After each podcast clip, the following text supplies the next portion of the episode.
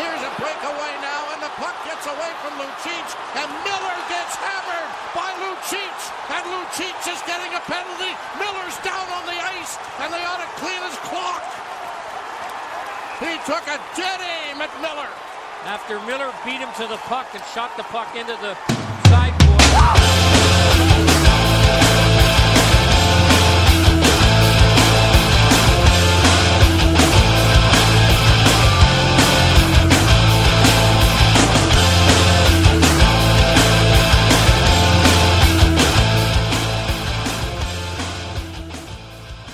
You know, often when you work really hard to get to a certain point, there is a real lull after that point. For example, the Baltimore Ravens worked really hard to beat the Pittsburgh Steelers in Pittsburgh and to have that advantage and to try to win the division. You know that the Ravens have been in all these playoff games in the last bunch of years and none of them have been at home?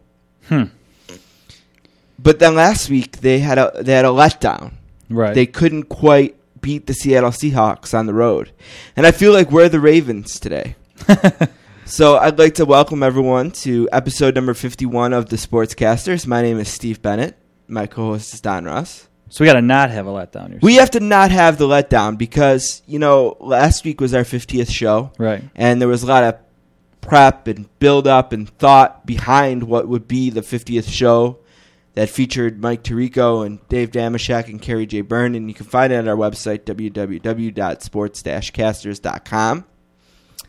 And I feel like today is that next week. And it's really important that we bring it today.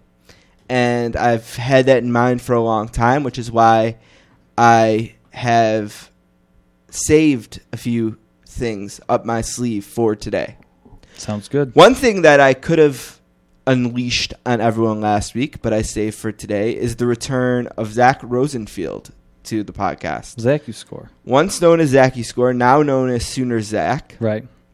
Zach is going to return towards the end of the show, talk to us about college football, talk to us about his life, how things are going. We've missed him.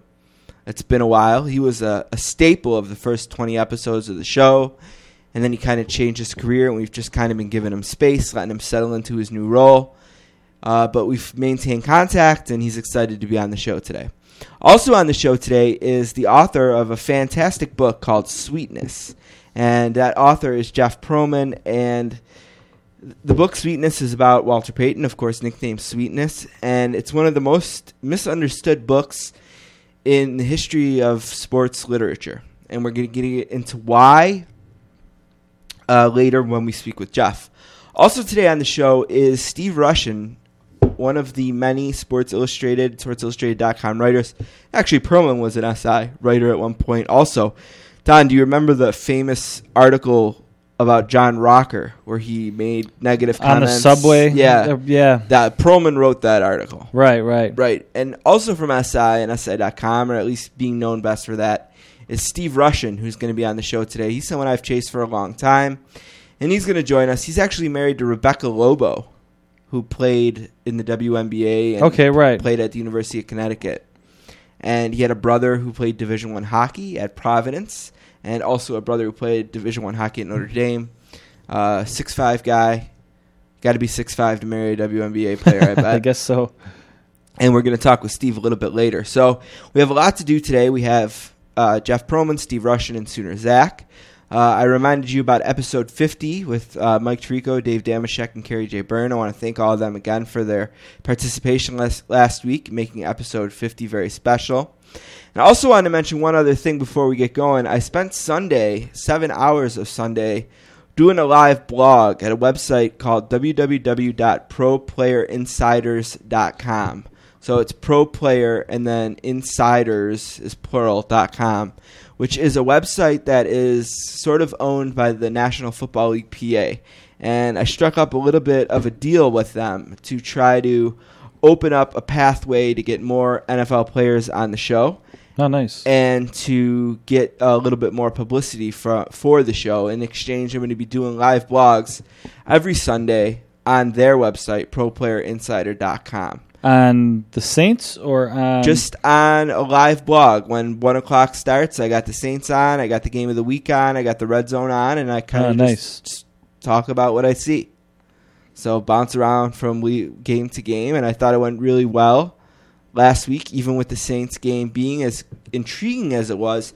I didn't get too bogged down in the Saints game on the blog, and I didn't miss much in the Saints game because of the blog.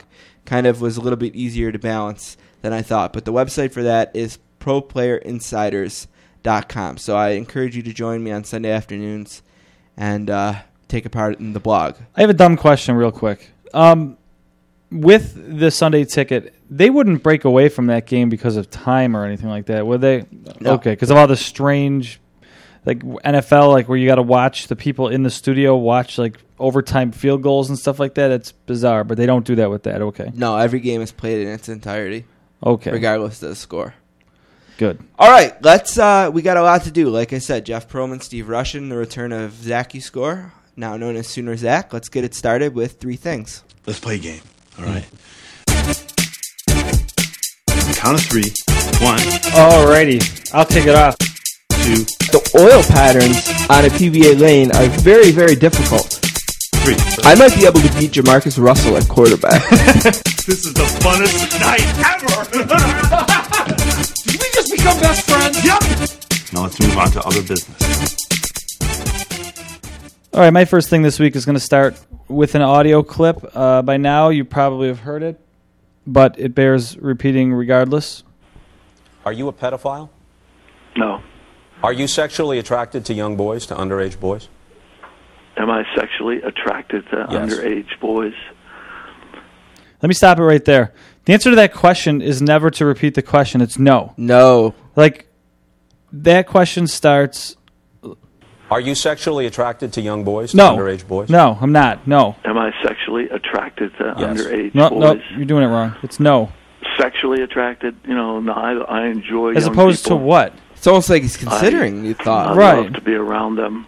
Um, I, I, but no, I'm not sexually attracted. Took him, I think, 16 Yeah, there it seconds is. someone time to say no. So that, of course, is uh, Jerry Sandusky, the accused child rapist in the Penn State scandal, uh, totally botching an interview with Bob Costas. Boy, Bob Costas is great, though, isn't he? Yeah, he's good. What do you think Jerry Sandusky had in mind doing that interview? Because if it was to make himself look better, he failed. I think that's what he had in mind, and I, I think he did resoundingly fail. Yeah, I think he thought that let me go on with the most respected of sports broadcasters.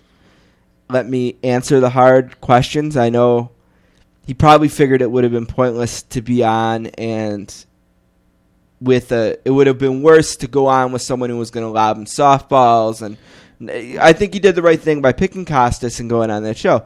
I, I think the problem is is that of course we have to presume the innocent innocent until guilty. I think the problem is he was talking to a pretty guilty guy.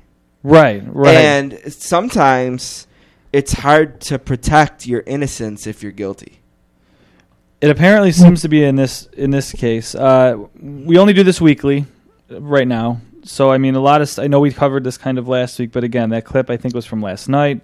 Um, This is unquestionably the biggest scandal in the history of college football. Absolutely. And this story is going to have legs well beyond one week. Penn, right in Penn State, uh, we picked on them a lot. They did finally do the right thing in firing Joe Paterno.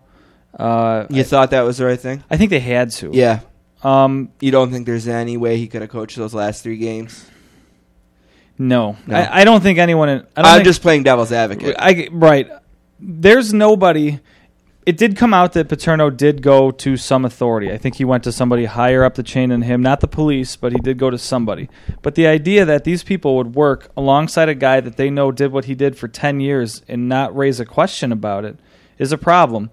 And I, I think that for the NCAA, they couldn't hit, that game could not have turned into a pep rally for Joe Paterno. Um, they did.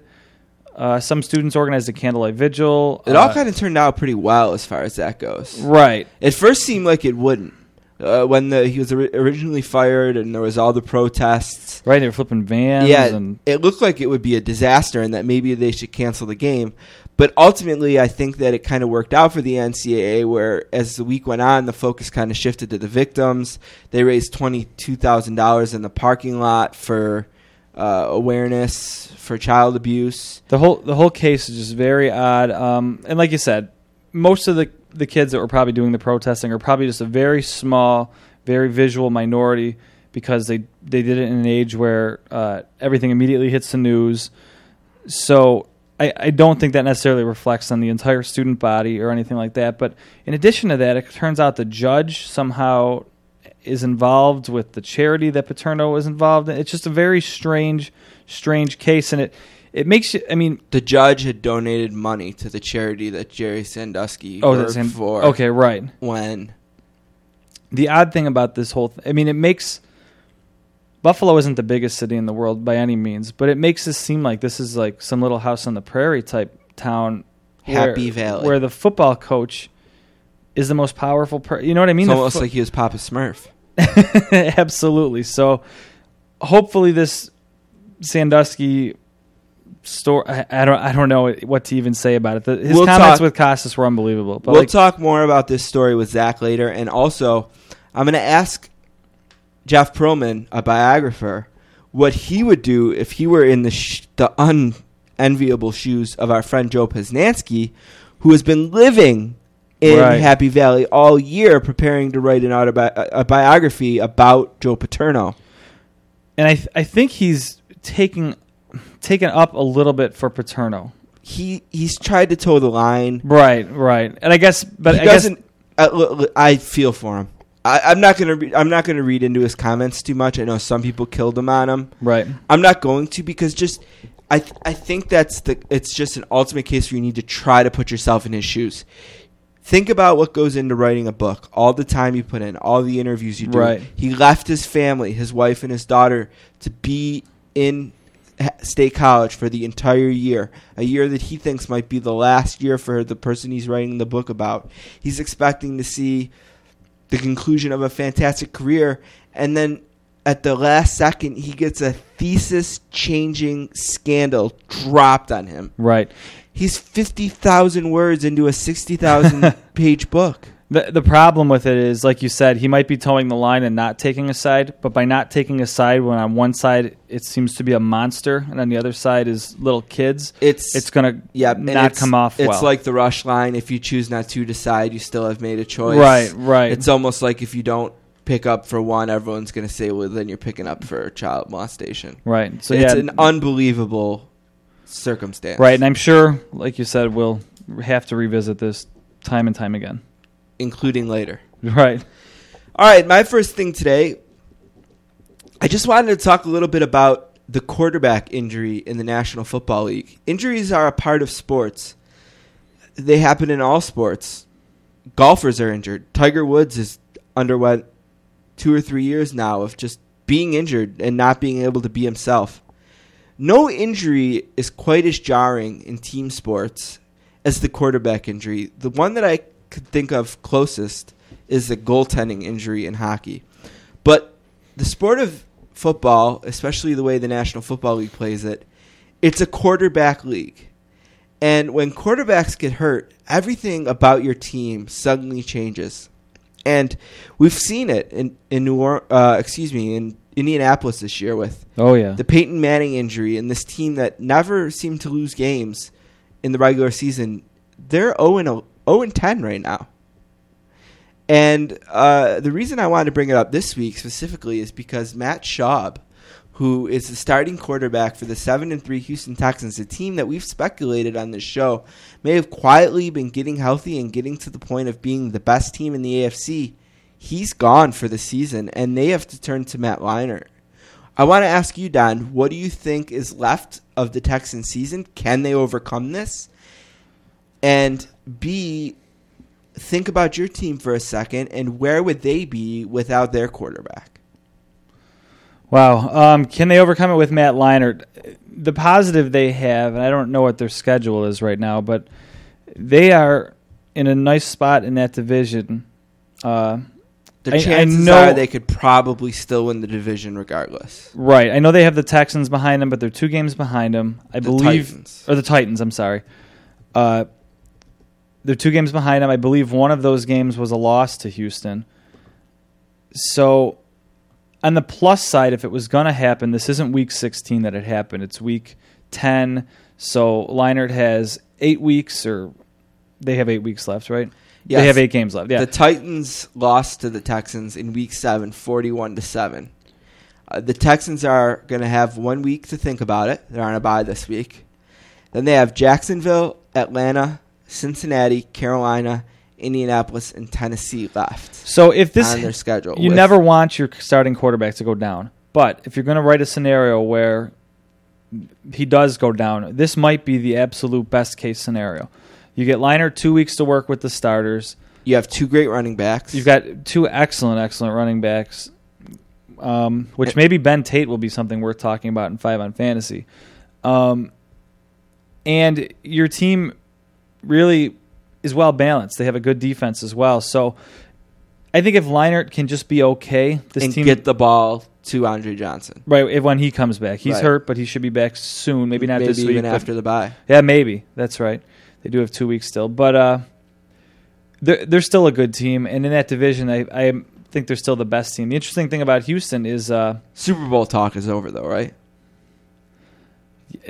I don't think their defense is exactly the Ravens or the Buccaneers defense that won a Super Bowl. So unless Leinart is the guy that was drafted all of a sudden at whatever pick it was, 14, 13 in the draft, then I think they're going to struggle to win a Super Bowl. See, this is why I brought up this issue because here's a team 10 weeks into the season. Many people are considering the best team in the AFC.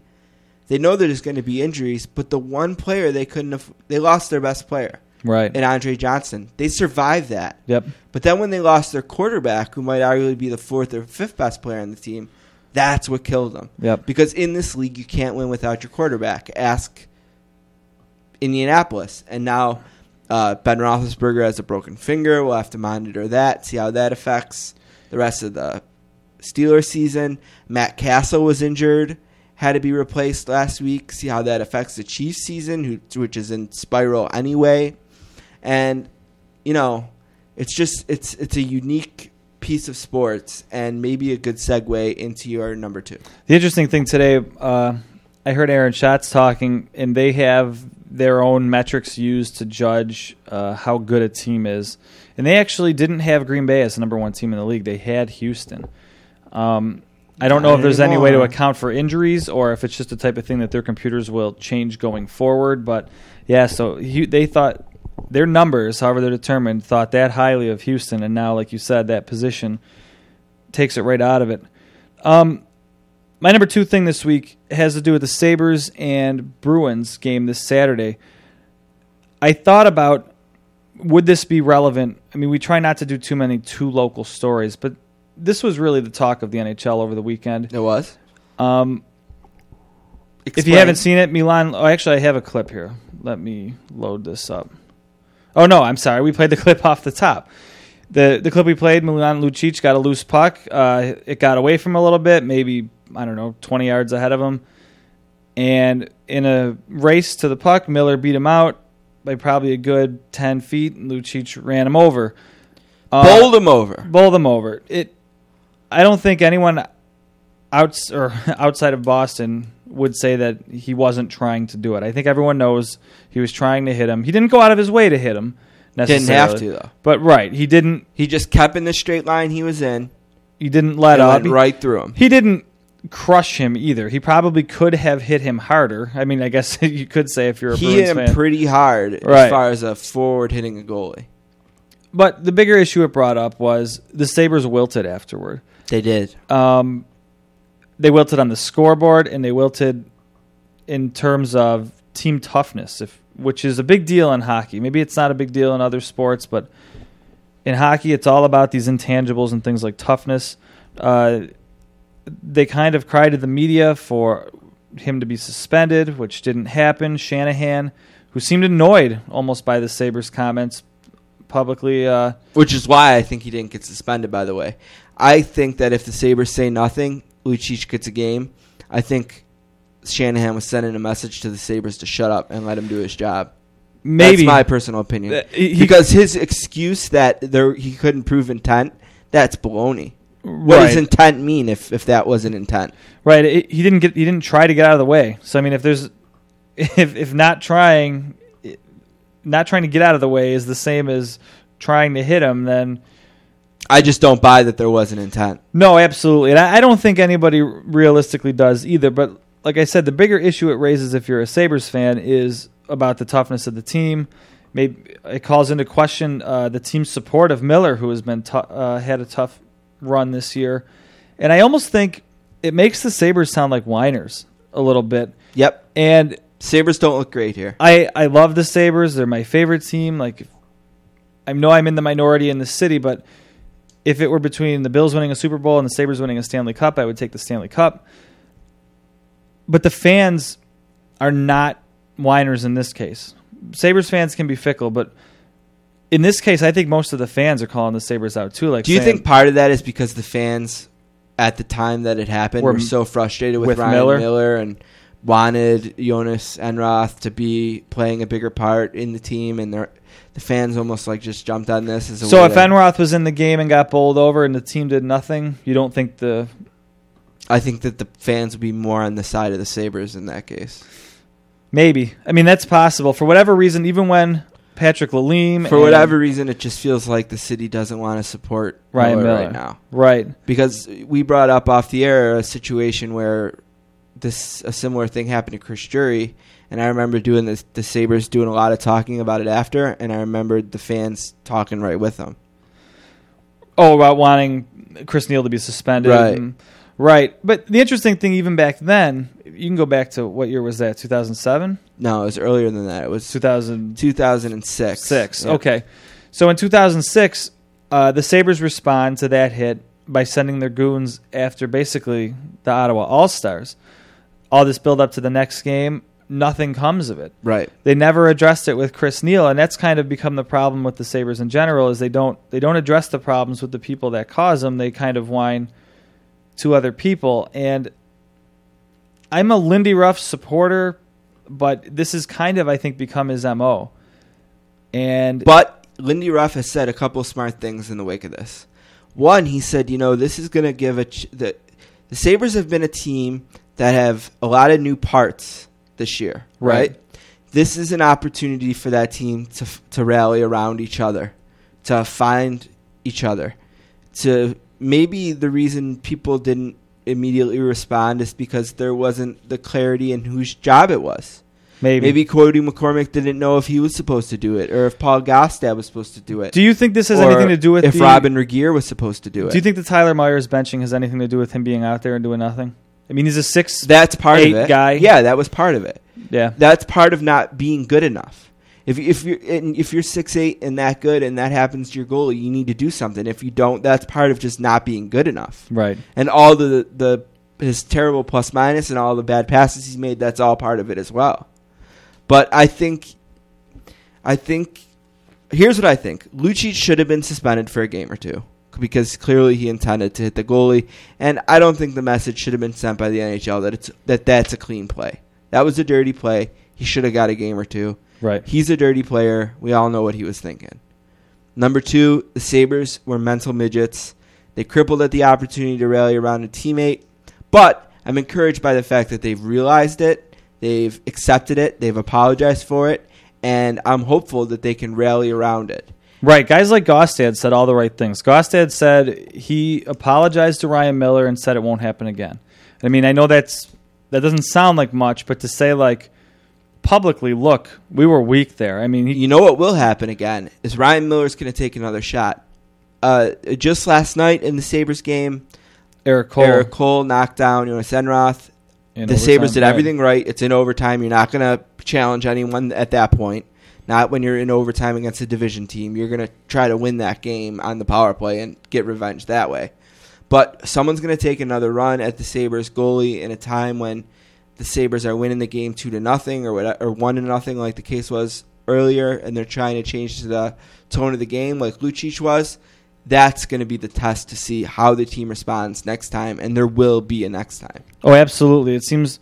I'm sure it happens to all goalies, but uh, the Sabres goalies always seem to get hit, and maybe it's because they have this reputation of not responding. So my last part of this, I know we're going a little long on this part, but uh, the Sabres right now are one point out of first place in the conference.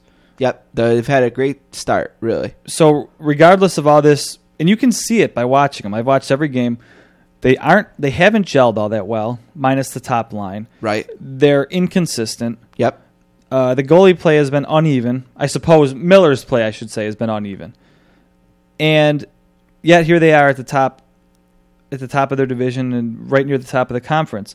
So my question is to you: This um, you always hear that teams have to be willing to do whatever it takes to win a Stanley Cup. You have to have tough teams, this and that. Is it always the case necessarily that a team is tough that wins the cup, or is that a retroactive thought? Like were the Carolina Hurricanes the year they won that Stanley Cup, were they a tough team, or were they tough afterward because they won the cup? Were they the luckiest Stanley Cup champion in history. well, okay. Uh, were the let's go. I'm trying just trying to think of team. My my thought is here. the '94 Rangers weren't that tough. I mean, they had players like Alexei Kovalev who but had even to play the whole third period because let's say it's just off. post lockout teams. The- Okay. the Ducks were tough. Okay. They were considered a tough team. The Senators pushed around the Sabres, and then the Ducks pushed around Ottawa. Were the Red Wings that tough in 2008? Were the Penguins that tough? Were the Penguins that tough? Were the Blackhawks that tough? I think this toughness thing is slightly overrated. Like I said, I don't want to see my team just wilt the way they did, but I think guys that play hard is more important than guys that play dirty or toe that line. Is Patrick Kaleta really going to be all that valuable in a play in like a Stanley Cup series? He's never going to win an MVP. if he keeps penalty killing the way that he Well, is, yes. he's going to have some value. He does- Uh, here's what I'm going to say about your basically your last point here. The Sabres being one point out now, having had trouble at the beginning of the season at home, having troubles with inconsistency, not sticking up for Ryan Miller, having to gel under a new owner, under with all these new parts, saying goodbye to Tim Connolly, saying hello to Robyn Regehr, all these different things, just shows me that this team is going to be a top four seed in the Eastern Conference.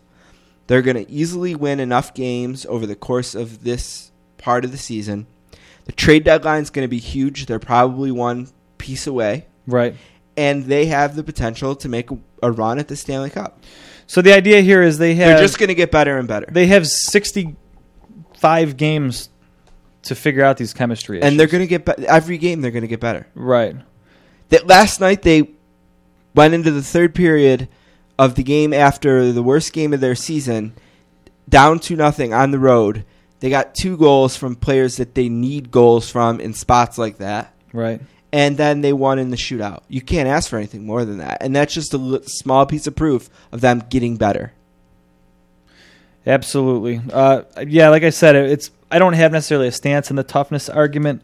It's just that I, I think it's maybe you do need it, but I think it's overrated in the minds of like hockey purists. All right, my second thing. It was announced today that Justin Verlander was the unanimous winner of the AL Cy Young Award. Not a really big shock there. Uh, his numbers were pretty outstanding for the season. Uh, he was 24 and five. He had 250 strikeouts. His ERA was 2.40, and uh, he was outstanding all season. Uh, he drew 28 first place votes and finished with 196 points, which is obviously the most you can get. Jered Weaver, who had a pretty decent season, was second with 97 points. Uh, J- big big game James James Shields of the Tampa Bay Rays was third. Uh, CC Sabathia fourth. Um, congratulations to Justin Verlander. The guess the next question that everyone's going to be asking is is this the only award that he will win this offseason or will he also be chosen as the AL MVP when they pick it out next Monday? We will be able to talk about this more next week when the decision is made. We obviously record on Tuesday, so the award is given out on Monday. Uh, no starting pitcher has won Yeah, the MVP that. since uh, 1986. What's your thought on that?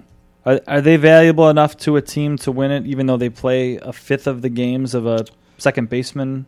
Well, the last starting pitcher, like I said, was Roger Clemens in 1986, and the last pitcher in general was Dennis Eckersley, a closer in 1992. I don't think that the pitcher should win it. I think the MVP is an everyday award. Uh, there's only so much a pitcher can do on those four days off. Not to put you on the spot, but what was? Do you have Clemens' numbers from that year? I, I can get them real quick. I know that they were they were unbelievable. So it takes an unbelievable season. Like and you said, uh, Verlander was twenty four and five. I mean, that's pretty unbelievable. If you're instrumental in twenty four wins, and you multiply that out, but if you had all, if all of your starting pitchers played that well, you'd be the best team in the league by a mile. In 1986, he had a very similar 24. Roger Clemens had a very similar 24 and 4 record. Um, he had more strikeout. Wait, no, less strikeouts. He had 238. Verland- to Verlander's 250. Uh, his ERA was 2.48. Uh, he had 10 complete games, one shutout. Uh, pitched 254 innings. His whip was .969. Wow. I mean, if that, if that's the precedent, I would argue that Verlander's is more impressive because this is definitely a more of a hitters era. It it, it seems like. I mean, I know they actually no. This was the year of the pitchers. It, it, it seemed like because of the more stringent drug testing and I I, th- I think Verlander's qualified and his stats are qualified if you are willing to vote for a pitcher. pitcher. Right. I think you make an argument for him. I just am more that the Cy Young is the pitcher's award, the MVP is a day to day award, and the reason that I've argued that David Ortiz shouldn't win it in the past is because he doesn't play a position. Well, this is the same thing, especially in the AL. Verlander doesn't hit. So one half of the game, Verlander doesn't take any part of. Right. He never comes to bat. So he's only playing half of every fifth game. Yes. yeah, Not so- enough, in my opinion. But we'll talk about it more next week. We'll see what the voters have decided. Fair enough. And my last story this week is a little bit of an uplifting one. We've had a lot of negative sports stories lately, but Wilson Ramos, the or Ramos, the catcher for the Washington Nationals, which sadly this story was really uh, buried by the whole Sandusky. Like everything else Right. that's going on right now, I guess. Washington Nationals catcher Wilson Ramos was kidnapped in uh, This is uplifting. Venezuela, well, like, or in city of Valencia. You got to be careful there. Yeah, Ramos is 24. He hadn't been heard of since being seized at gunpoint outside his home in Valencia uh, last Wednesday. So the day after we podcasted, and he was taken away in an SUV. Uh, is the first known kidnapping of a baseball player in Venezuela, and the abduction set off an outpouring of candlelight vigils, public prayers. Like I said, You hate to see that. nobody heard about it here, Here. because of Sandusky and Penn State. Right. That said, uh, he was found, found alive. Woohoo. More importantly, and he was rescued by Venezuelan authorities. They re- arrested four of the captors, all of them Venezuelan men in their twenties, and they also arrested a 60-year-old woman and a 74-year-old man who were supplying the kidnappers with food. Yeah, you can't so, feed a kidnapper. Yeah, you That's don't want to be doing that. Yeah. Um, uh, the the best quote here when you off the air asked me for their motive, and his quote. He said his abductors spoke little to him. "Quote: They simply told me to cooperate. That they were going to ask for a ton of cash for me. So, I guess their motives were pretty clear. Uh, it doesn't say that they actually went out and asked for a ton of cash, but just happy to see. Uh, usually these kidnapping stories don't end well, but this one did, and I'm sure the Washington Nationals and his family and just everybody is uh, happy to see that it did. All right, my last thing. Uh, we are in the middle of 24 straight hours of college basketball. Started at midnight last night. Oh, really? to kick off the season. Yep, there was uh, games from midnight to midnight. Uh, I know one of the games, number 10 Memphis uh, beat Belmont 97 to 81. Number 11 Baylor beat San Diego State 77 to 67. The big game tonight is at 7 o'clock. It's Duke versus Michigan State. And it's not just because, you know, Duke is Duke. It's because that tonight, Coach K has a chance to become uh, to surpass his mentor Bob Knight as n- at number one on the NCAA Division One men's victory list. It would be his 903rd victory as coach. Uh, obviously, him and Bobby Knight are tied at 902. So congrat- congratulations to Coach K. If, if it doesn't happen tonight, it's going to happen soon. Uh, he's been to 11 Final Fours. He's had 13 ACC tournament titles. Um, he's won three national champion, four national championships, uh, and he's always run a clean program. And a lot of people hate Duke and are jealous of Duke. Yeah, he seems. I've like always had guy. trouble with that because he always gets the best kids. He gets the nicest kids. People like Grant Hill, you know, are uh, all of what Duke basketball is about. So I wanted to congratulate Coach K. I know he's a listener. Uh, thank him for uh, listening and uh, congratulate him on his 903rd victory. Okay, sometimes I think I'm on the podcast to ask dumb questions, but didn't is Bob Knight coaching still? I know after the, all the He is scandals in not. Indiana, he went to coach No, somewhere else, though, right? Texas Tech. Okay, but he has since retired. He works for ESPN. Gotcha. Okay. Yeah, this should be uh, this should be a big night for ESPN and college basketball. It uh, doesn't help the NBA that they have a big night like this. Uh, like you said, people are going to turn their attention to this or, or hockey. So the basketball needs to get something done, and it looks like they're getting further and further apart. And we didn't mention that, but uh, yeah, the players um, rejected the last deal. They're going to decertify their union. They're going to challenge the antitrust uh, the funny exemption that the league has, and it's a When terrible battle. Right. And when I first heard that, my thought was these players are looking at the football struggle as the model. And that's delusional. They're all, and you know what? The players have lost the support of everyone at this point. Right. Uh, even Michael Jordan Yep. is against the players. It, to look, th- that was my, like I said, that was my first thought. They're going to break apart the union, like you said, so they could take it to court. That because that's what the NFL did. But the NFL has a billions and billions and billions of dollar product. Like every team in that league could sell for a billion dollars without a problem. The NBA bleeds money, and the players don't seem to care uh, or don't get it. I mean, they have some terrible representation there. Yeah, and they've lost all support, and they're not going to get it back. And when the season is canceled, they're going to be the ones that are blamed. Yeah, and I heard they were aiming. We said I think two or three weeks ago that the first game would have been played. They said their goal is still to have a 72 game season by No I, way. I think sometime in December. Forget it. So that would be a crazy condensed schedule at, as it is. They'd be playing four games in a week. It yeah, seems that's like not going to happen. Yeah, the That's- players would never agree to that. That's misguided optimism. That won't happen. so, uh, so long uh, NBA season. It looks like. All right, so long. Three things. Till next week. We're going to take a quick break. We're going to come back with Jeff Pearlman, and uh, we'll go from there. So we'll be right back.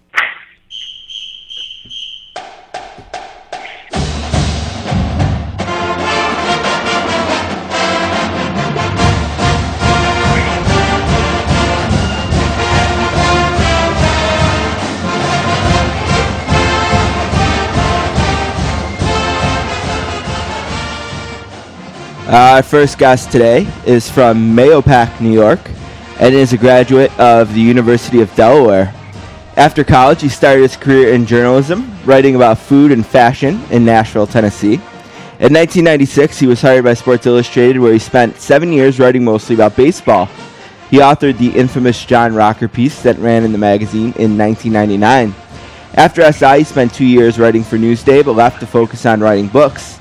He has written several books that have appeared on the New York Times bestseller list, including his biography about the 1986 Mets called The Bad Guys Won. He has al- also written books about Barry Bonds, Roger Clemens, and the 1990s Dallas Cowboys.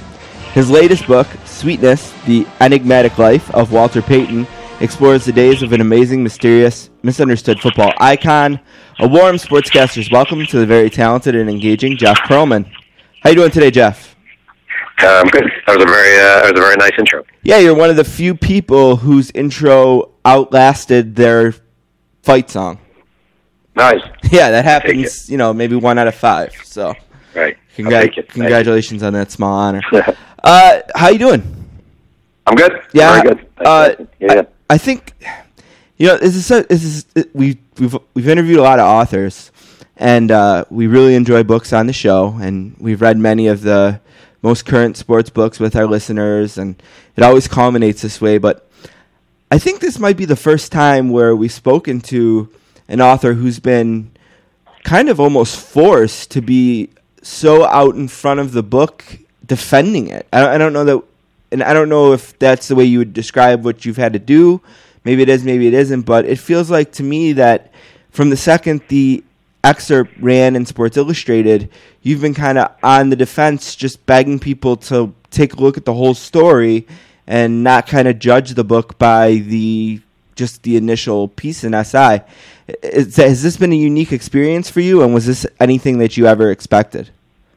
Uh, yeah, it's definitely been unique, and uh, the part you're describing, uh, which I think you described accurately, was not not my uh, most joyful time in my my career. Um, yeah, it just was different, you know, because usually you you release a book and people sort of read it and form their opinion. And in this case, Sports Illustrated ran an excerpt before it came out. It's the first time I've had, I guess, an excerpt appear in that many hands. And it was uh, the excerpt was sort of a dark period of, of Walter Payton's life. And I think people, especially in Chicago, and especially people very loyal and protective of Walter Payton, uh, were taken aback and thought up. Here's some guy coming along writing a, uh, a slash and burn biography of Walter Payton. And uh, so it's taken me a while to sort of get people to actually have people read the book and realize that it was anything but the sort. And it was it wasn't fun. It was uh, it was sort of miserable for a few weeks. Well, you know, I've been kind of I've been following you on Twitter, obviously, and it seems like as the weeks have gone on and more people have had time to read the book and digest the book and think about the book, it seems like there's been more and more positive reviews. Have those positive reviews been even more rewarding in this case because of how things started than say a positive review that you may have got right off the bat for the uh, the New York Mets or the you know the uh, one of your other books? Um, no, I wouldn't. Uh, the easy answer is yes. I, I, it's always it always makes you feel good when you see a positive review. I mean, you don't put that much. You don't put incredible stock in it because it's just an opinion, and people have negative and, and positive. I think. I do think though, what sort of uh, made me feel a little better is getting sort of emails and tweets uh, from people, Facebook messages from people who have apologized for being so heated early on and jumping rushing to judgment and then saying, but then I read the book and I realized uh, I was off in, your, in the assessment, that they were off in the assessment of the book. So, you know, well, I mean, I don't know, you know, if some guy in some newspaper reads the book and likes it, I'm happy. But, but a message I've really been trying to get across uh, since I, since the initial essay excerpt is if you read the book, I really think you'll see that they, this is a misjudgment. And uh, so I, I think people have seen it, and, and that's pretty satisfying for me. Well, let's get into it a little bit here because I uh, did read the book. I loved the book. I was, I think, pretty vocal about that. Um, there is a page on jeffpearlman.com, which is your blog, which you update quite frequently. And uh, there is a sec- section right on the front called About Sweetness that does explain this a little bit. But I want you to get a little bit more into it because I kind of have a, a different angle. I want to ask you a real simple question of why Walter Payton, but I don't want to leave it at just why Walter Payton. I kind of want to tell you my motivation for that question, and that is it seems like you've been maybe notorious or known for writing about ne'er do wells in your career. The Barry Bondses, the Roger Clemens, the piece on John Rocker, the 86 Mets, certainly plenty of bad guys, the 90 Cowboys, bad guys. So, why did you decide to get into a book about a guy that we've always had an impression on was such a great guy? And did you have any inkling that when you started digging, you would find out the skeletons that you did about Walter Payton? Uh, to answer your second question, no. Although you, I mean, you you could research anybody. You could do a biography of Mother Teresa, or you know, the Pope, or whoever, some rabbi, or whatever, and you'll if you do enough, if you do a thorough job, you'll find out that we all have our warts and our, you know, our problems. So it's not. I wasn't naive. I don't think I didn't think you know Walter Payton walked on water and you know never went to the bathroom. Um, but I certainly didn't really know about the negatives. And uh, you know, it's interesting. Like when you put all the the stuff I've done, when you group it, you know, in the way you do it, you did, and a lot of people do I can understand why people say, "Oh, this is a dirt digger" and blah blah blah. I mean, I've had a, you know, I I've been a journalist since 1994. I've had a pretty long career, and you know, I'd say 98% of the things I've written and 98% of the people I've written about were were not of any sort of. There was no scandal at all, and there was no, you know, his profiles for SI about Gary Sheffield and J.D. Drew, and pieces for Newsday about chefs and fluke players and 9/11 victims and and things like that. But you know, the rocker thing definitely stamped on my head a little bit of a reputation. And uh, you know, the '86 Mets. Uh, you know, that was a book. That was a team I loved as a kid. I mean, I grew up in New York, right in that era. I mean, that was my boyhood. Uh, and Bonds and Clemens just happened to be guys I covered, but I understand the perception. I, you know, I wrote about Payton because I, I just thought here's an iconic individual who's never had a definitive biography, and they're harder and harder to find. I mean, if you go down the list of the true athletic icons uh, of the last century, um, you know, from Jesse Owens to Babe Ruth, to Ted Williams to Joe DiMaggio to Mickey Mantle to Willie Mays to, you know, whoever, on and on, they've all been done to death. You know, have all been a million biographies, and Payton, for some reason, kind of slipped through the cracks. And I just thought when I when I sort of when his name came up and I started looking about what was known about him, I realized very little was known about him. And that makes a very attractive uh, guy to write about. Let's uh okay, let's let's get into the the pages here now, and let's talk about some of the stuff that's actually in the book.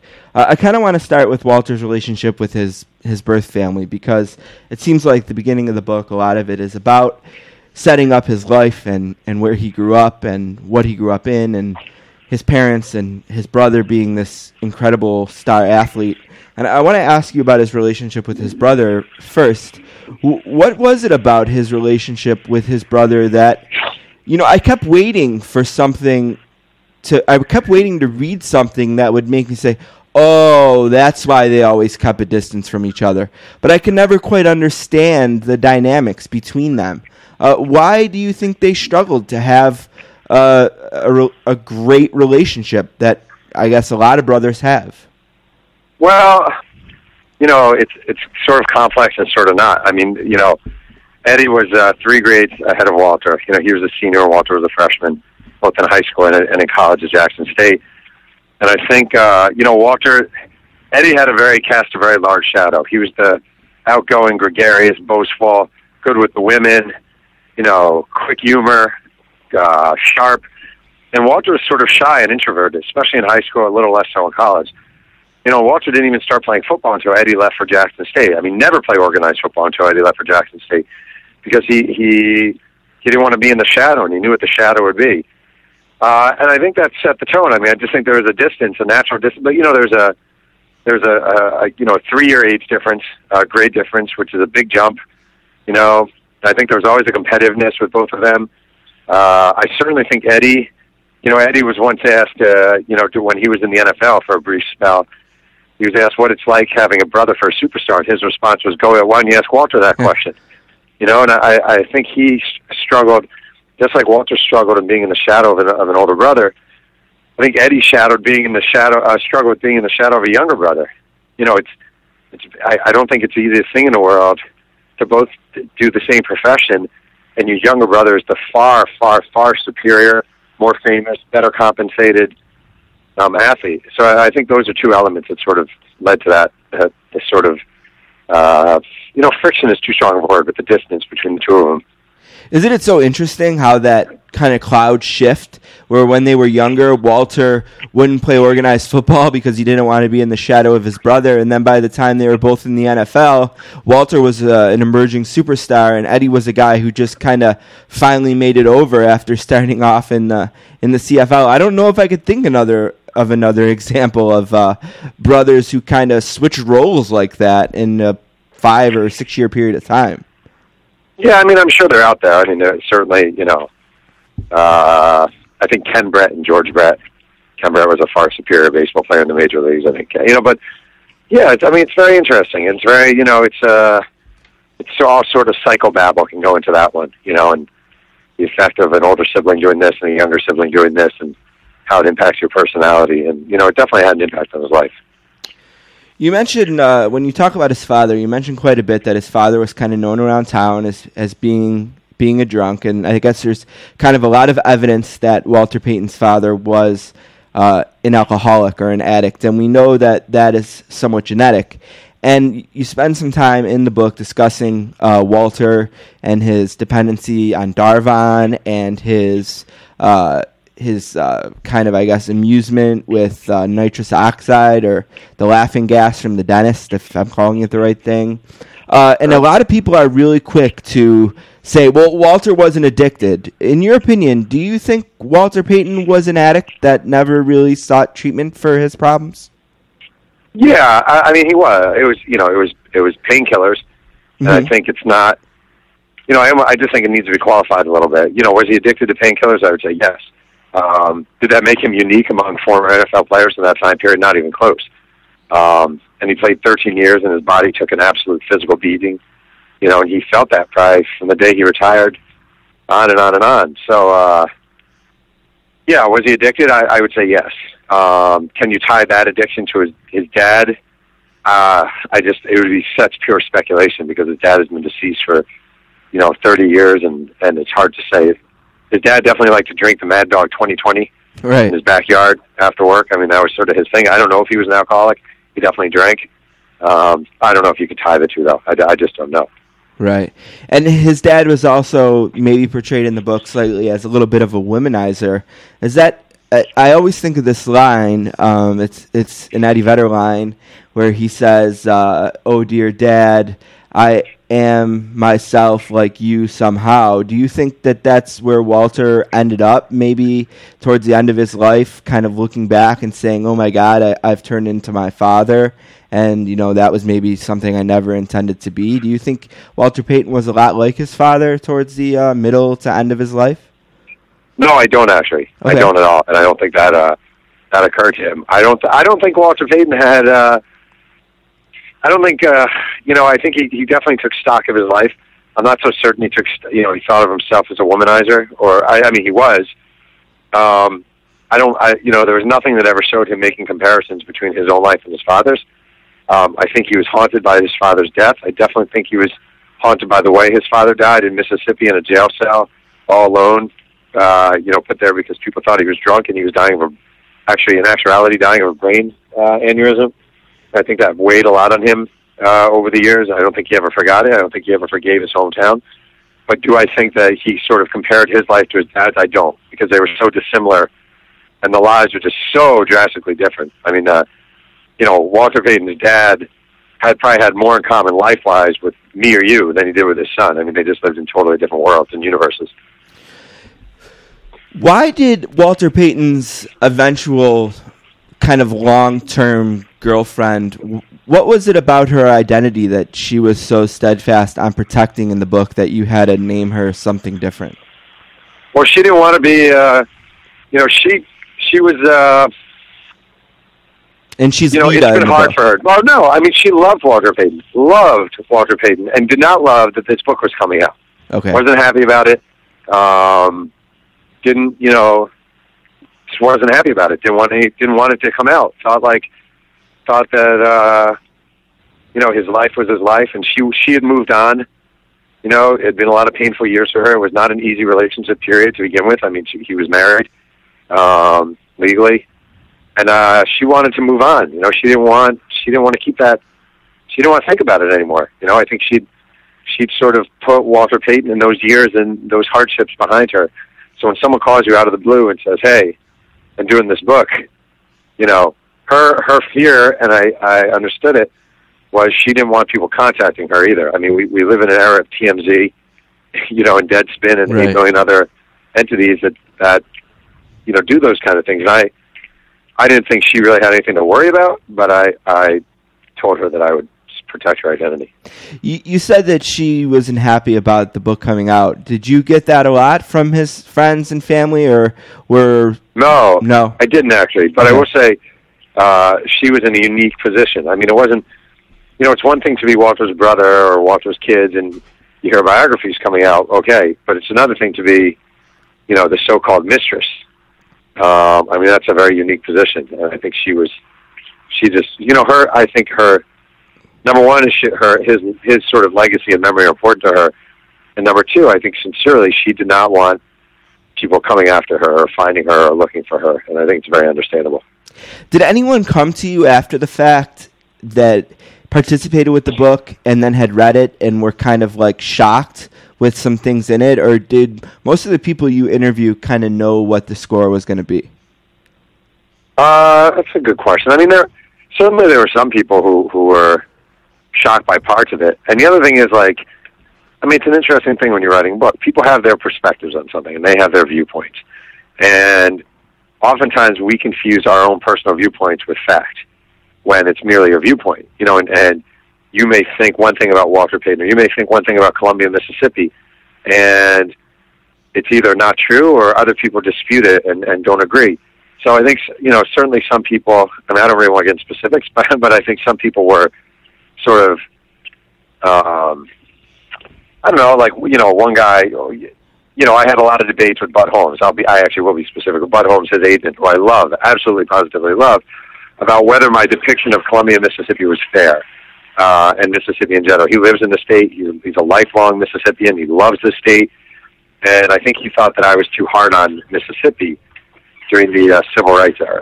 So there's an example of someone we spoke. I think we're friends. You know, we have a good relationship, but he he felt like the Mississippi take was way too harsh. That's interesting. Is Bud Holmes to this day still the character that he was in the book? Does he still talk the way he talked, and or has he kind of mellowed and kind of uh, maybe embraced the whole idea of political correctness a little bit more, or is he still no, the same he's the guy? exact. He's the exact guy. exactly. He's the exact guy. He he man. When I first interviewed Bud Holmes, I was thrown for a loop because I'd never met another human being even remotely like him. He's a fascinating, fascinating guy. He's a kind of character you meet one time. You may never meet another guy like Bud Holmes. I know people say that as a cliche, but with him it's true. And uh, he is unchanged. He is unflinching. He is brutally honest, uh, and and insanely caring and giving and warm and decent.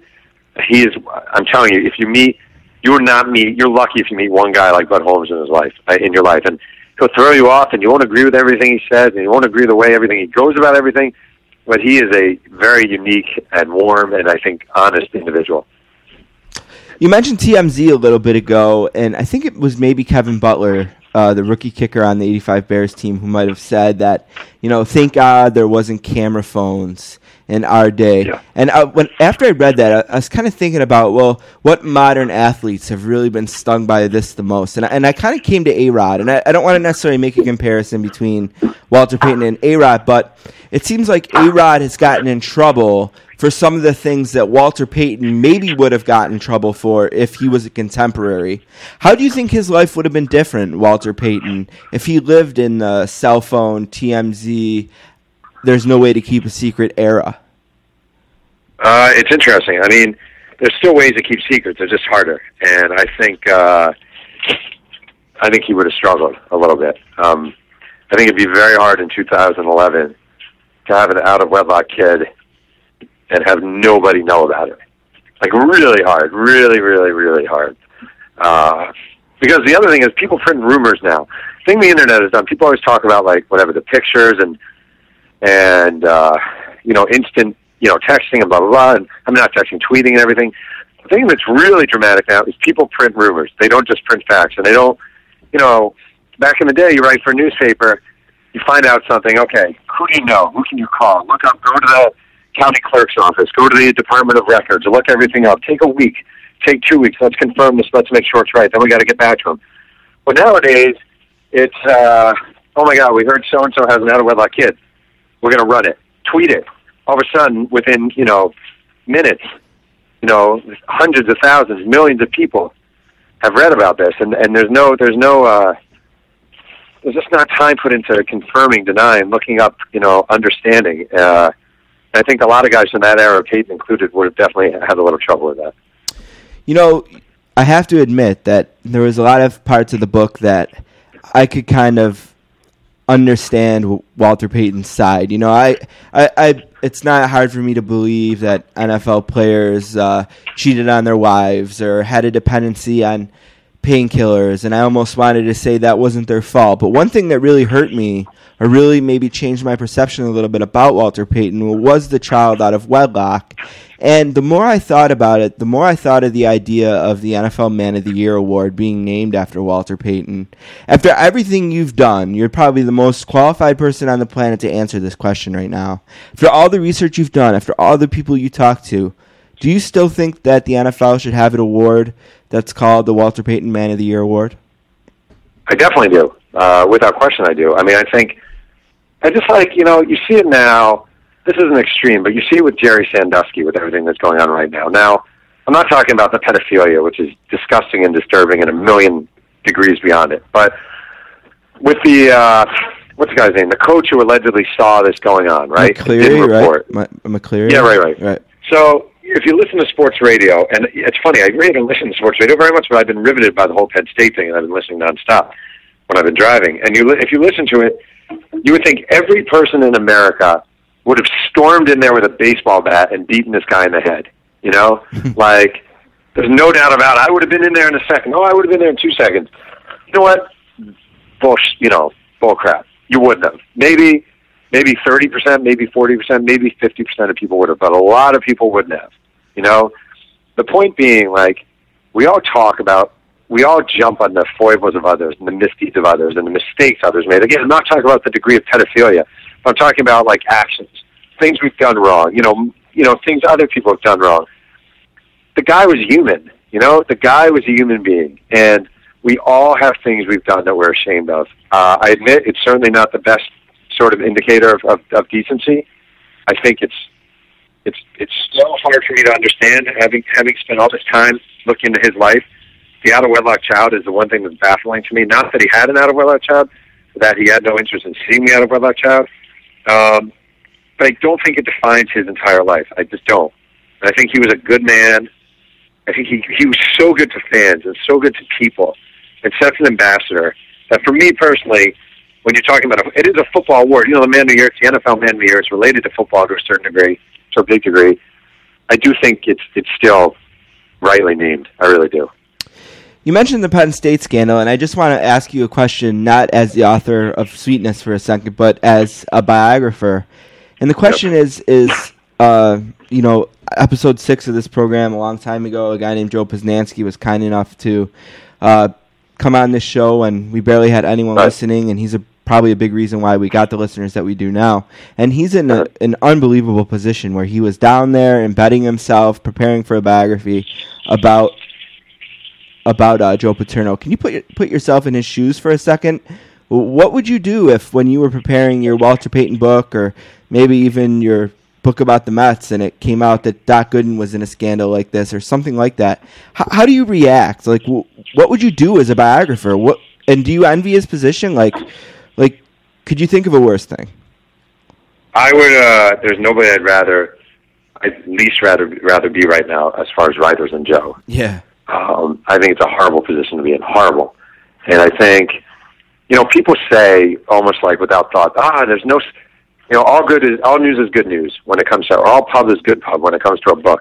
And like right, you know, and and I just think they were saying that to make me feel better when the uh, Walter Payton when the negativity was swirling around, and I just don't agree with it at all. I really don't. And I think here you're Joe, and you you love you're loving this book and you're all about Joe Paterno and this is a great thing and you're you're into it and you're feeling it and you're enjoying it and you know you've moved to you know Happy Valley or whatever hell it's called and you you you know you you have these stories about Joe Paterno and you know he's not a perfect man but you you know you have this book and it's going to be about this guy who's impacted the lives of so many. And then freaking a nuclear bomb drops on the whole thing. And that's really what's happened here. It's not that the book is dead. It's certainly not is that the book takes on an entirely different tone, and you can't just, you know, I, I, was talking to my wife the other day about it, about literally about Joe's book, and she said, well, you can just add a chapter onto the end, but you can't. You can't just add a chapter onto the end. I mean, this is the biggest scandal in the history of college sports. And this is this is Black Sox scandal big right here. I mean, this is enormous, and I would hate to be him. And the other thing is that that makes it difficult is like, you know, I think I learned this from my Roger Clemens biography. I think people who wrote books about Tiger Woods sort of sex post sex scandals learn this, and I hope he doesn't learn it, but he might. Is people are very willing to pick up a newspaper, to go to ESPN.com or SI.com and read about scandals. It doesn't necessarily mean five months later they're going to spend thirty dollars to read about it in a book. You know, it's different. Right. You're, it's different asking someone to spend thirty dollars. And I- I don't know how, if you're the uh, publishing company, how you market that book right now. I, it doesn't mean it can't be marketed. I just actually I don't know how you market it. It's a toughie. It's really hard. You know, as you said that you can't just add a, a chapter in the end. Uh, I would support that. It almost feels like the whole thesis for the book has changed.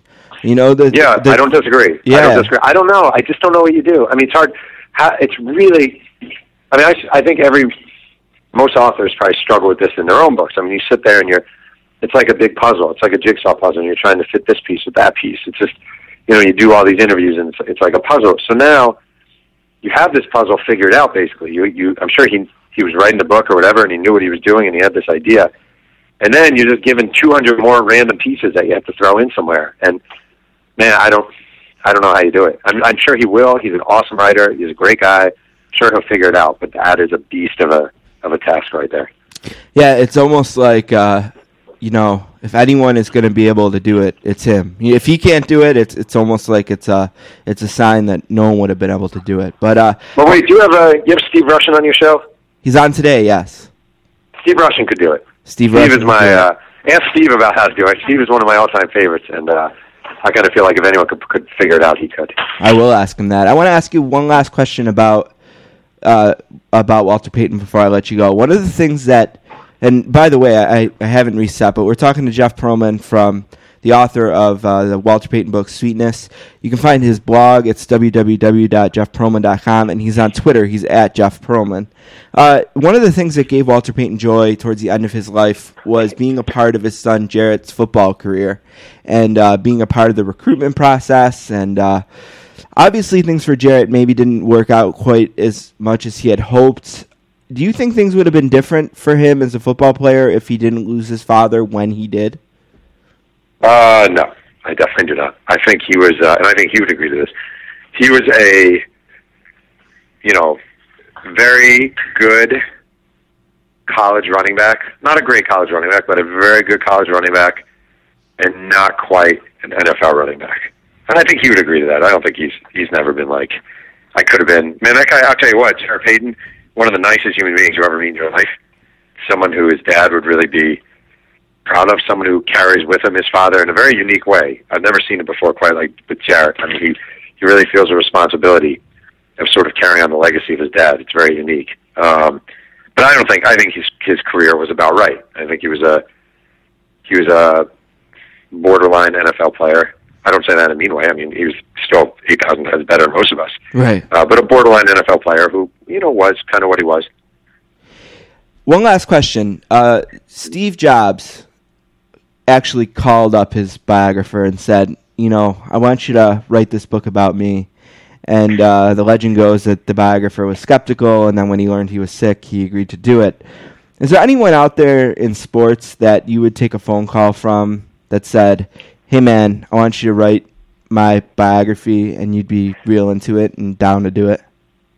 I never thought of that. Uh, man, I you know what I would consider. Uh, I would love. You know what I do? I love Josh Hamilton. I love everything about the story of Josh Hamilton. If Josh Hamilton, I mean, he wrote a biography, but if Josh Hamilton called me tomorrow and said, "I really want to write another one and make it this and that," I would do it because I just have so much respect for his story and where he's coming from. And yeah, him, I would do in a sec. All right. Uh, it's Jeff Pearlman, the author of Sweetness, the enigmatic life of Walter Payton. Uh, you can find the book on Amazon.com. It's in all the digital formats that you like. It would make a great Christmas gift. I think I'm going to give one to my dad for Christmas. Uh, he's Nice. this is the perfect He'll love you forever. for him. It's better than a car. and uh, yeah, much better than a card. And uh, we uh, are very appreciative to have him on. Again, you can find his blog, www.jeffpearlman.com, and at Jeff Pearlman. You mentioned on the blog the other day that you're in really, really early research for your next book. Is that something you're willing to divulge at all as to what that's No, about? are you kidding me? I'm the most paranoid freaking guy in the world. I barely told my Payton book before it came out. You're gonna have to wait on this one, bud. A sport? Sorry. Say that again. Will you give us a sport? Yeah, it is a sport, but that's all I can say. All right. Thank you very much for being on the show. the Josh. It's not the Josh Hamilton. It's not the Josh Hamilton book. Okay, so we have the clues to work on are it's about a sport and it's not about Josh Hamilton. Exactly. Everything. It's, uh, you can guess from there. Okay. Thanks thanks right, for man. being on the show. I hope you enjoyed yourself. All right. All right, Take thank care. you. Bye.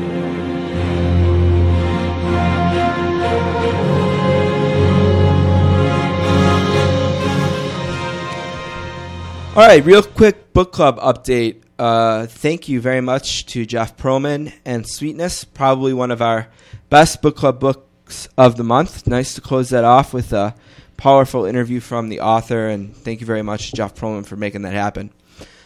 Kind of a note about going forward. We couldn't get Jon Wertheim tonight because he's at Penn State. Why? What's going on there? he's uh, working on covering that story with SI. And I talked to him, and he said, "I'll come on, and it'll be great because he'll be able to fill us in on what's going on there, tell us about Blood in the Cage." So we're gonna have him soon. Uh, we're not gonna add a new book really right away. Uh, I think what we're gonna do is in a week or two we're gonna have another book club update, which is basically gonna be Don and I presenting our list of sports books that we think would make great holiday gifts. Okay, we did Uh, this on kind of a Father's Day. Yeah, we did it for Father's Day, and we'll do it again. Kind of a sportscaster's guide to what's out in the bookstore right now that would make a great gift for a friend or family for Father's Day. And then when January first comes, and we've all opened our our presents and had our books, we'll pick a new book club book of the month to read in January. But with the way things are going to get hectic with Christmas and all that, uh, I figured we'll take a quick break from the book club and uh, focus instead on uh, what books we'd like to buy for our friends and family, and then we'll come back to this uh, book club in January and start reading in the cold winter months. Sounds good. All right, one last thing to do today. We promised to give away a copy of the extra 2% to a Twitter follower who tweeted his top three favorite guests from last week. Don has a jug of the entries in it. He's going to pick one out and hand it to me, and I will declare the winner. All right. And the winner is Strong Bad 44 at Strong Bad 44. I like the name. He ranked them Damashek, Kerry J. Byrne, Chirico. Wonder why he didn't like Chirico. Be interesting to find out. but Strong Bad 44 is the winner of the contest today, part of our 12 Days of Christmas uh, promotion. Uh, next thing uh, we'll give away is a book, another baseball book. Uh, it, it was written by the Glenn Stout, the um, contributing editor of uh, the Best American Sports Writing series, and his book is about Fenway Park, and uh, specifically the first year of Fenway Park's existence. And uh, the book is called Fenway 1912. Uh, the author is Glenn Stout. Uh, you can find it's called The Birth of a Ballpark, a championship season, and Fenway's remarkable first year. So Fenway 1912 is yours. If you want it, send me an email. Let me know you want it. Let me know who the three guests were today, and uh, all the correct answers will be put into a hat, and we'll pick one out next week. So if you're interested in the book, just send us an email to sportscasters at gmail.com to win a copy of Fenway 1912 by Glenn Stout. Let me know who the three guests were on the show today, and if there's more than one winner, we will pick the winner at random. Very nice. It look pretty nice. That's that's strong, man. All right. We will be right back with Steve Rushin.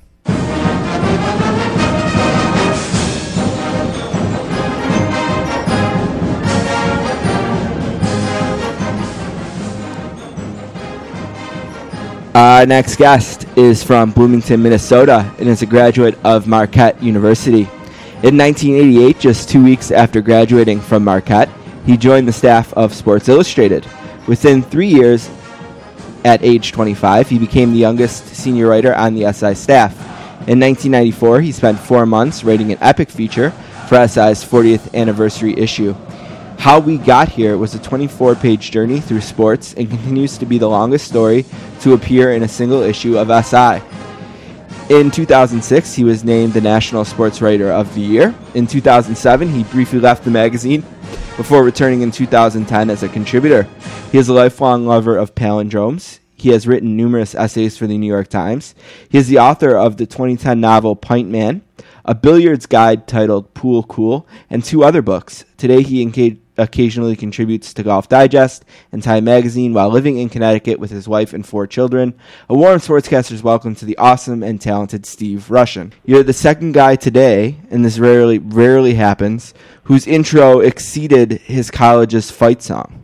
Well, uh, the college fight song, I was impressed. I, I was wondering where you found "Ring Out Ahoya." Well, you know, uh, YouTube was where I found it, and uh, they made it nice and easy for me to find. So I appreciate that at YouTube. We've had some that we've had to really, really work hard to track down, but Marquette's was easy. Uh, but you and my uh, other guest today, Jeff Pearlman, both uh, have out outrun your your fight song. Well, that, that means we need a shorter bio. Um, you, can, you can basically say, I have four kids.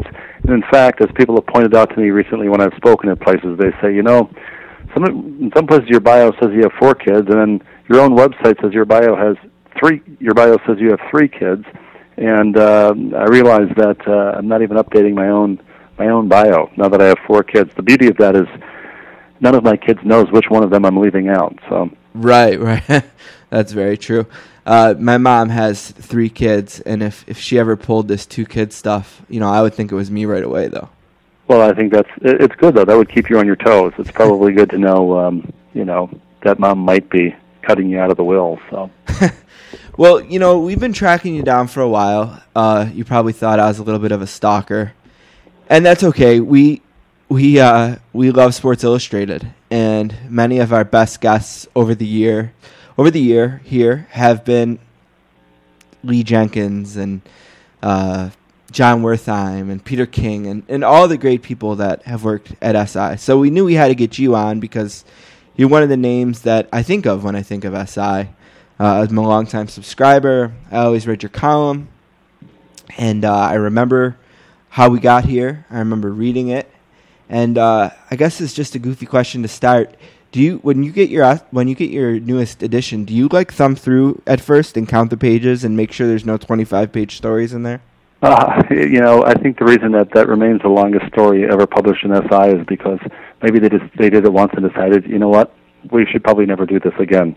we uh, um, once is probably enough. But um, you know, like you, I, I you know I I grew up eagerly anticipating my issue and um, you know who was going to be on the cover and you know agreeing or disagreeing with that. I got a, a gift subscription for Christmas um, as a kid from my relatives in Cincinnati, and you know, got this silly notion in my head that, that I, I not only wanted to be a writer, but I wanted to be a sports writer, and I wanted to write for Sports Illustrated, and you know, um, the notion that that that that happened, looking back, was kind of naive and you know, I had no real safety net or anything. My parents encouraged me when I was in college at Marquette to you know maybe check out some of the campus interviews. I remember there were, there was an oh, there was an interview for to sell Ricoh copiers, and uh, and I didn't. I kind of had all of my uh, chips on that, and the fact that it worked out is extraordinarily lucky. And um, I shudder to think.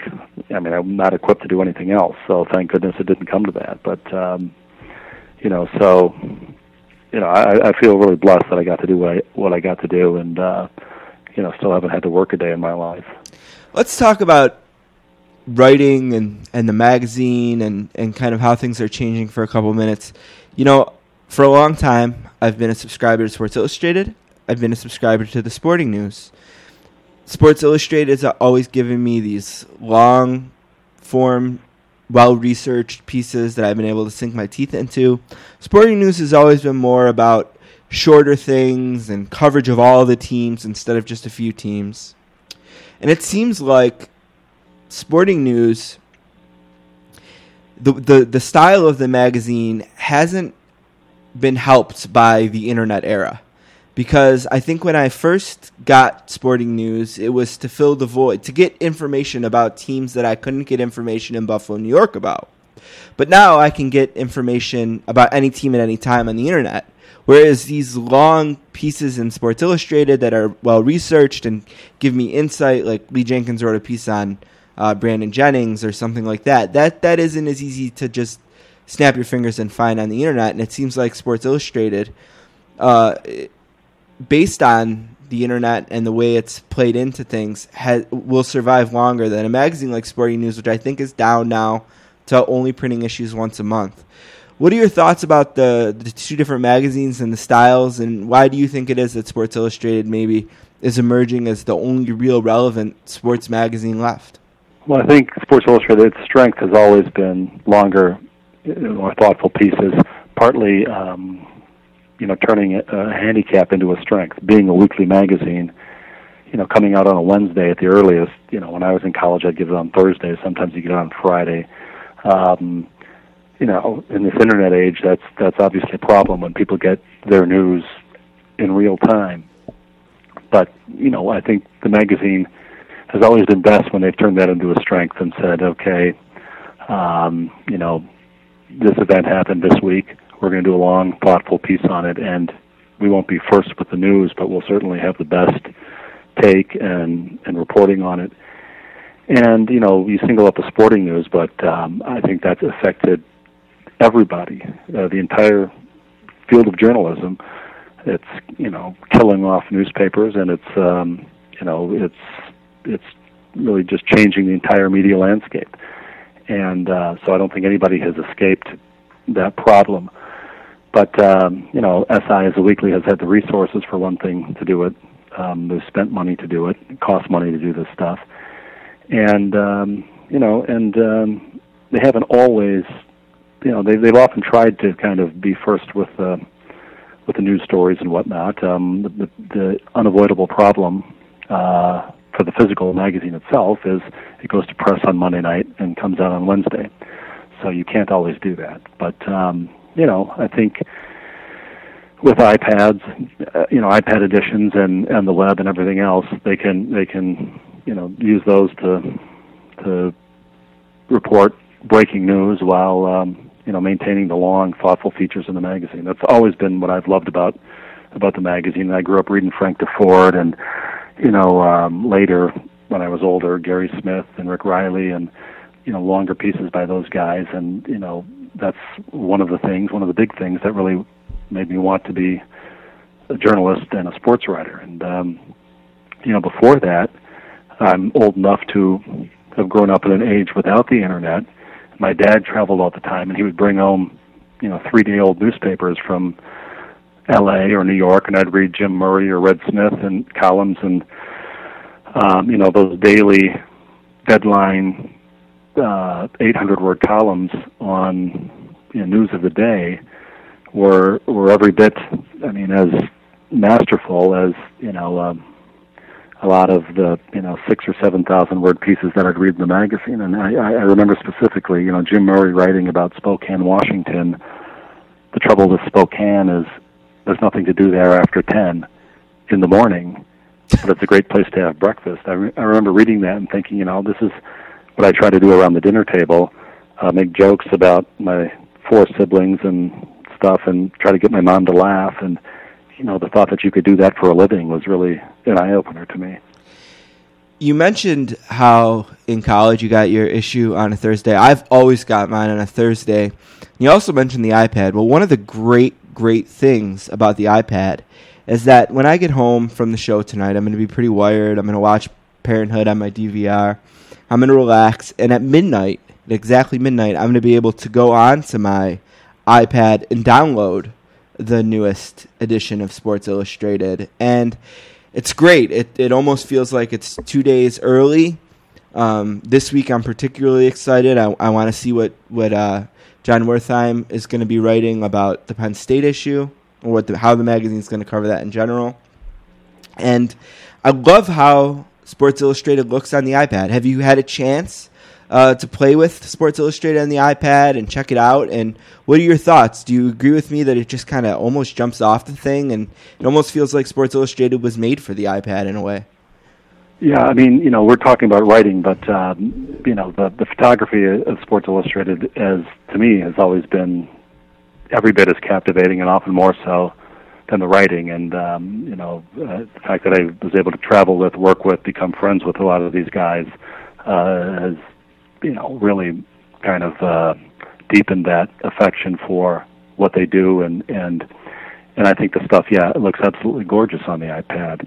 And um, I was one of those guys who not completely a luddite but who thought you know I like the feel of you know a magazine the feel of a newspaper. I like to carry it with me you know take it on the airplane all the stuff. And and I wasn't resistant to um, to the iPad, but I re- do remember specifically my wife saying to me, she got an iPad or she wanted one. I got her one for her birthday, and and um, I remember her saying to me uh, once after she'd had it for a few months, you know, would I want one? And I and I said, and I quote because she's quoted it back to me, I don't need another screen to look at.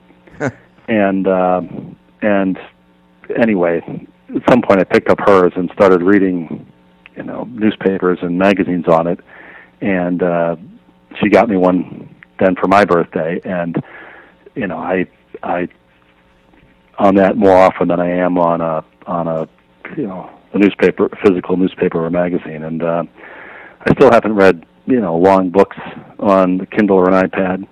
I'm still enough of an old man to still be reading books. But um, but I, I love it. And I'm a big English soccer fan, for instance, and you know to read European newspapers um, as they're published on you know I remember trying to follow you know the English Premier League in the 90s from the United States, and you know you'd, you'd have to find like an International Herald Tribune with a three-day-old Arsenal Manchester United score, and you know now the fact that you can watch the games live on Fox Soccer or ESPN2 and read all the coverage online in real time is is mind blowing and makes me feel like you know it's a real privilege to be living in this age as a uh, as a reader and a, and a sports fan. Do you have the uh, the newspapers app? No, I don't. I don't even have that. You know, I uh, there's an I app. No, okay. I. I, I have some. I have. I have the the apps for some papers. You know, I have the Right, New York right. Times app, and I have um, the Times of London app. I'm actually paying, you know, um, to to read these papers online. Um, you know, I feel like I want to be part of the solution, and the only way that journalism is going to survive is if people stop thinking of it as a free product and start paying for something that costs a lot of money to produce and is evidently seen as worthwhile by the people who read it, or they wouldn't be reading it. I don't know how we came to this place where people thought that, you know, this is the one product that uh, should be free. So um, anyway, um, but yeah, I I love reading this stuff online, and uh, you know, and, and I've you know I've had to sort of become a convert because initially I I didn't think I needed another screen to look at.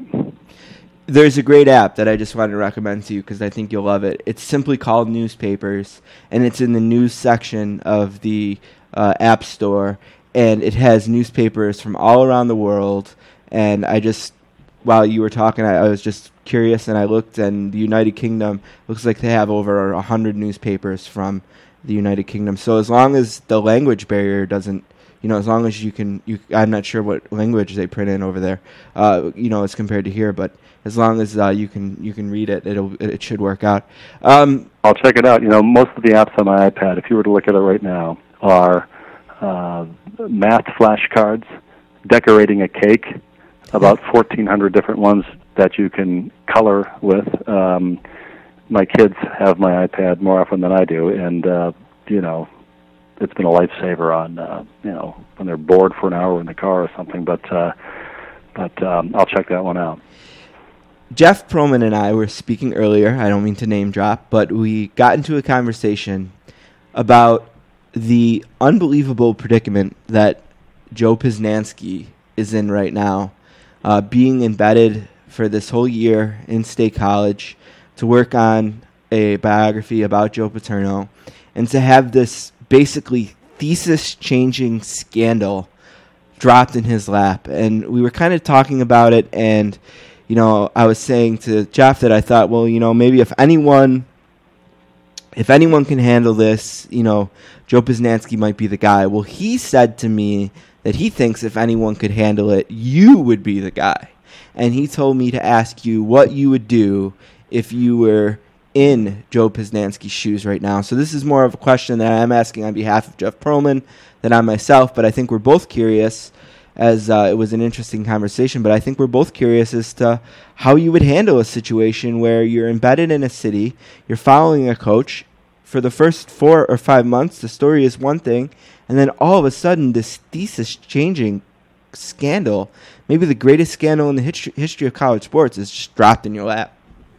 Well, first of all, I mean, I don't really have any specific knowledge of, of Joe's situation beyond what you know what he's written about it, but. Um, you know, uh, as somebody who's 50,000 words into an 80,000 word book right now that's due in the spring, um, the notion of starting over at this point, and that's a constant fear.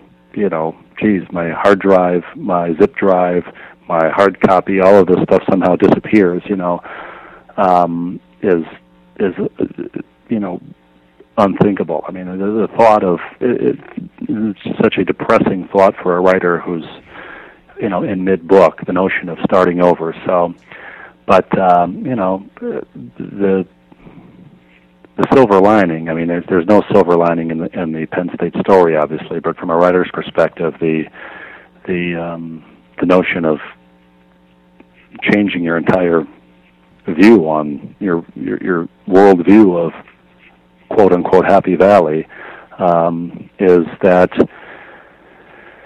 it's the biggest story in in the nation at the moment, and um, and he's there witnessing it firsthand and getting you know firsthand reaction, and has all of the um, context of the previous months that he's been there and all of the previous interviews that he's done. Um, the fact that it's presumably 180 degrees from what he thought it was going to be, um, I, I have to assume means you know, starting now with uh, you know whatever your whatever your first chapter was before, it's obviously very different now.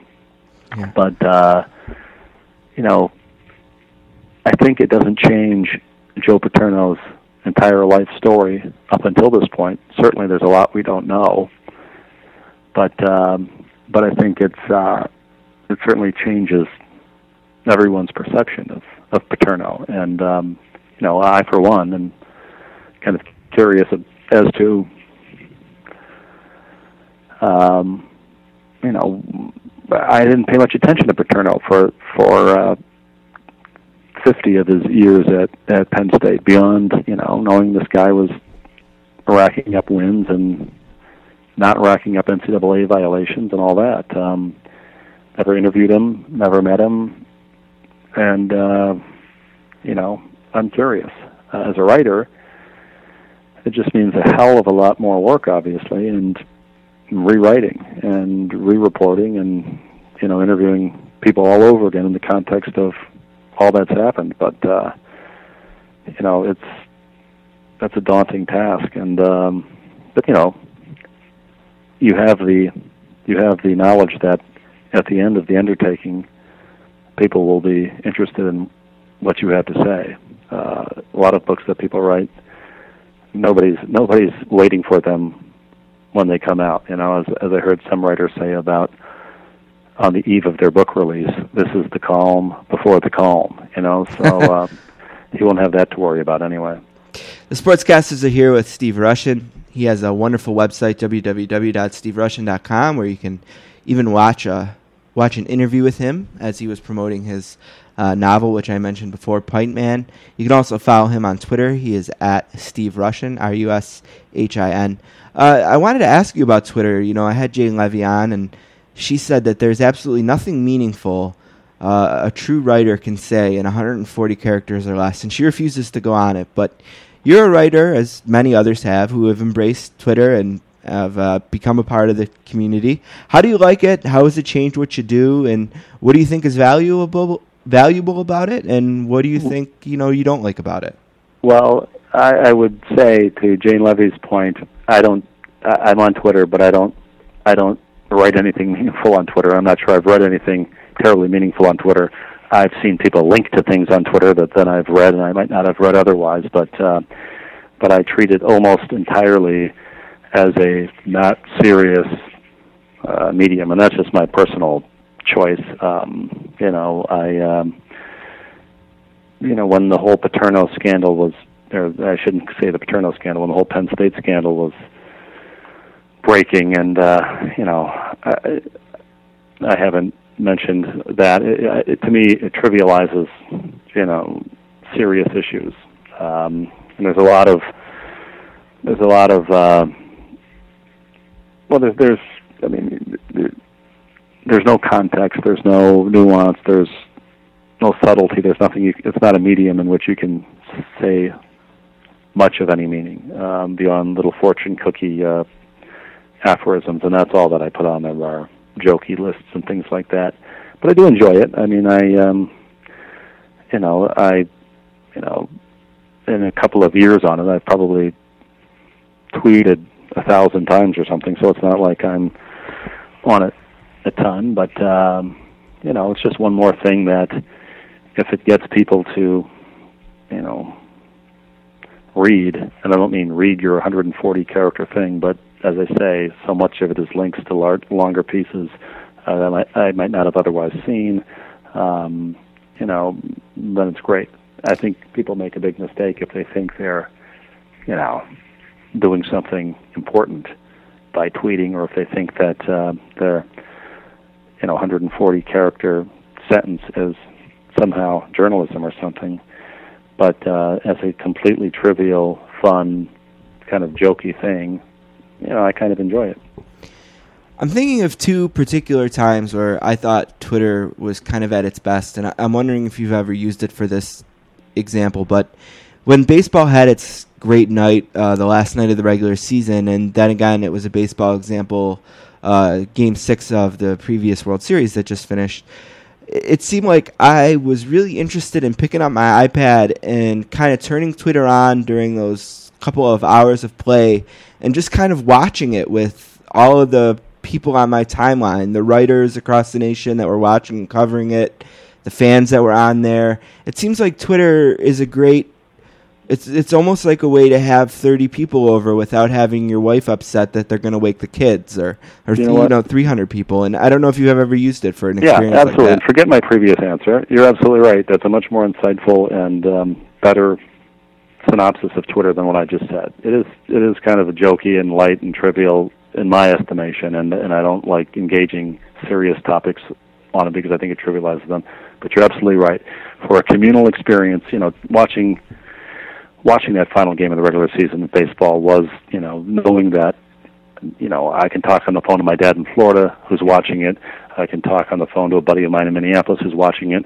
But you can then, then go on Twitter and just put in, you know, uh, Tampa Bay, Boston, or you know, Yankees or something, and see kind of all of America. Well, not really all of America, but all the people who are watching baseball and are on Twitter watching it, and it becomes more of a this kind of communal experience. And um, and you're right. I do. I have done that before with big events, and um, and it's fun. It's interesting to see, you know, what everybody's talking about as it's happening, and then almost always with those things, as soon as that game, that event is over, that State of the Union address is over, or the Oscars are over, or whatever it is that people are watching, um, you know, then people completely move on to something else and kind of Yeah. break up into little tiny groups again. And um, but yeah, absolutely. When when people are gathered around that kind of national fireplace for uh, for an hour or two, it is it's a great tool for seeing what's going on uh, in a situation like that. It's a gr- you're absolutely right. And you have 1110 tweets. in your One career. thousand one hundred and ten. Yes. Wow, one more and I've got uh, a palindrome. I should, exactly. have, I should have done my eleven eleventh tweet on eleven eleven. Oh man, you missed out What a what a missed opportunity there. The world is poorer for my not having done that. Oh man, uh, when Steve Jobs passed away, I had the opportunity to kind of relive his wonderful uh, commencement address that he did at, I believe, Stanford. I hope that's right. Yep. Uh, a bunch of times they've shown clips of it over and over again. And uh, you are someone who's been lucky enough to be honored with the chance to speak to a college on commencement. tell me a little bit about that experience, what it meant to you, what it was like, and uh, how you feel it ranks amongst all of these great experiences you've had in your wonderful career. Uh, it it ranks high up there. I was really privileged and felt honored and blessed to be asked to give the commencement address at Marquette in 2007. It's my alma mater. Um, you know, it, it.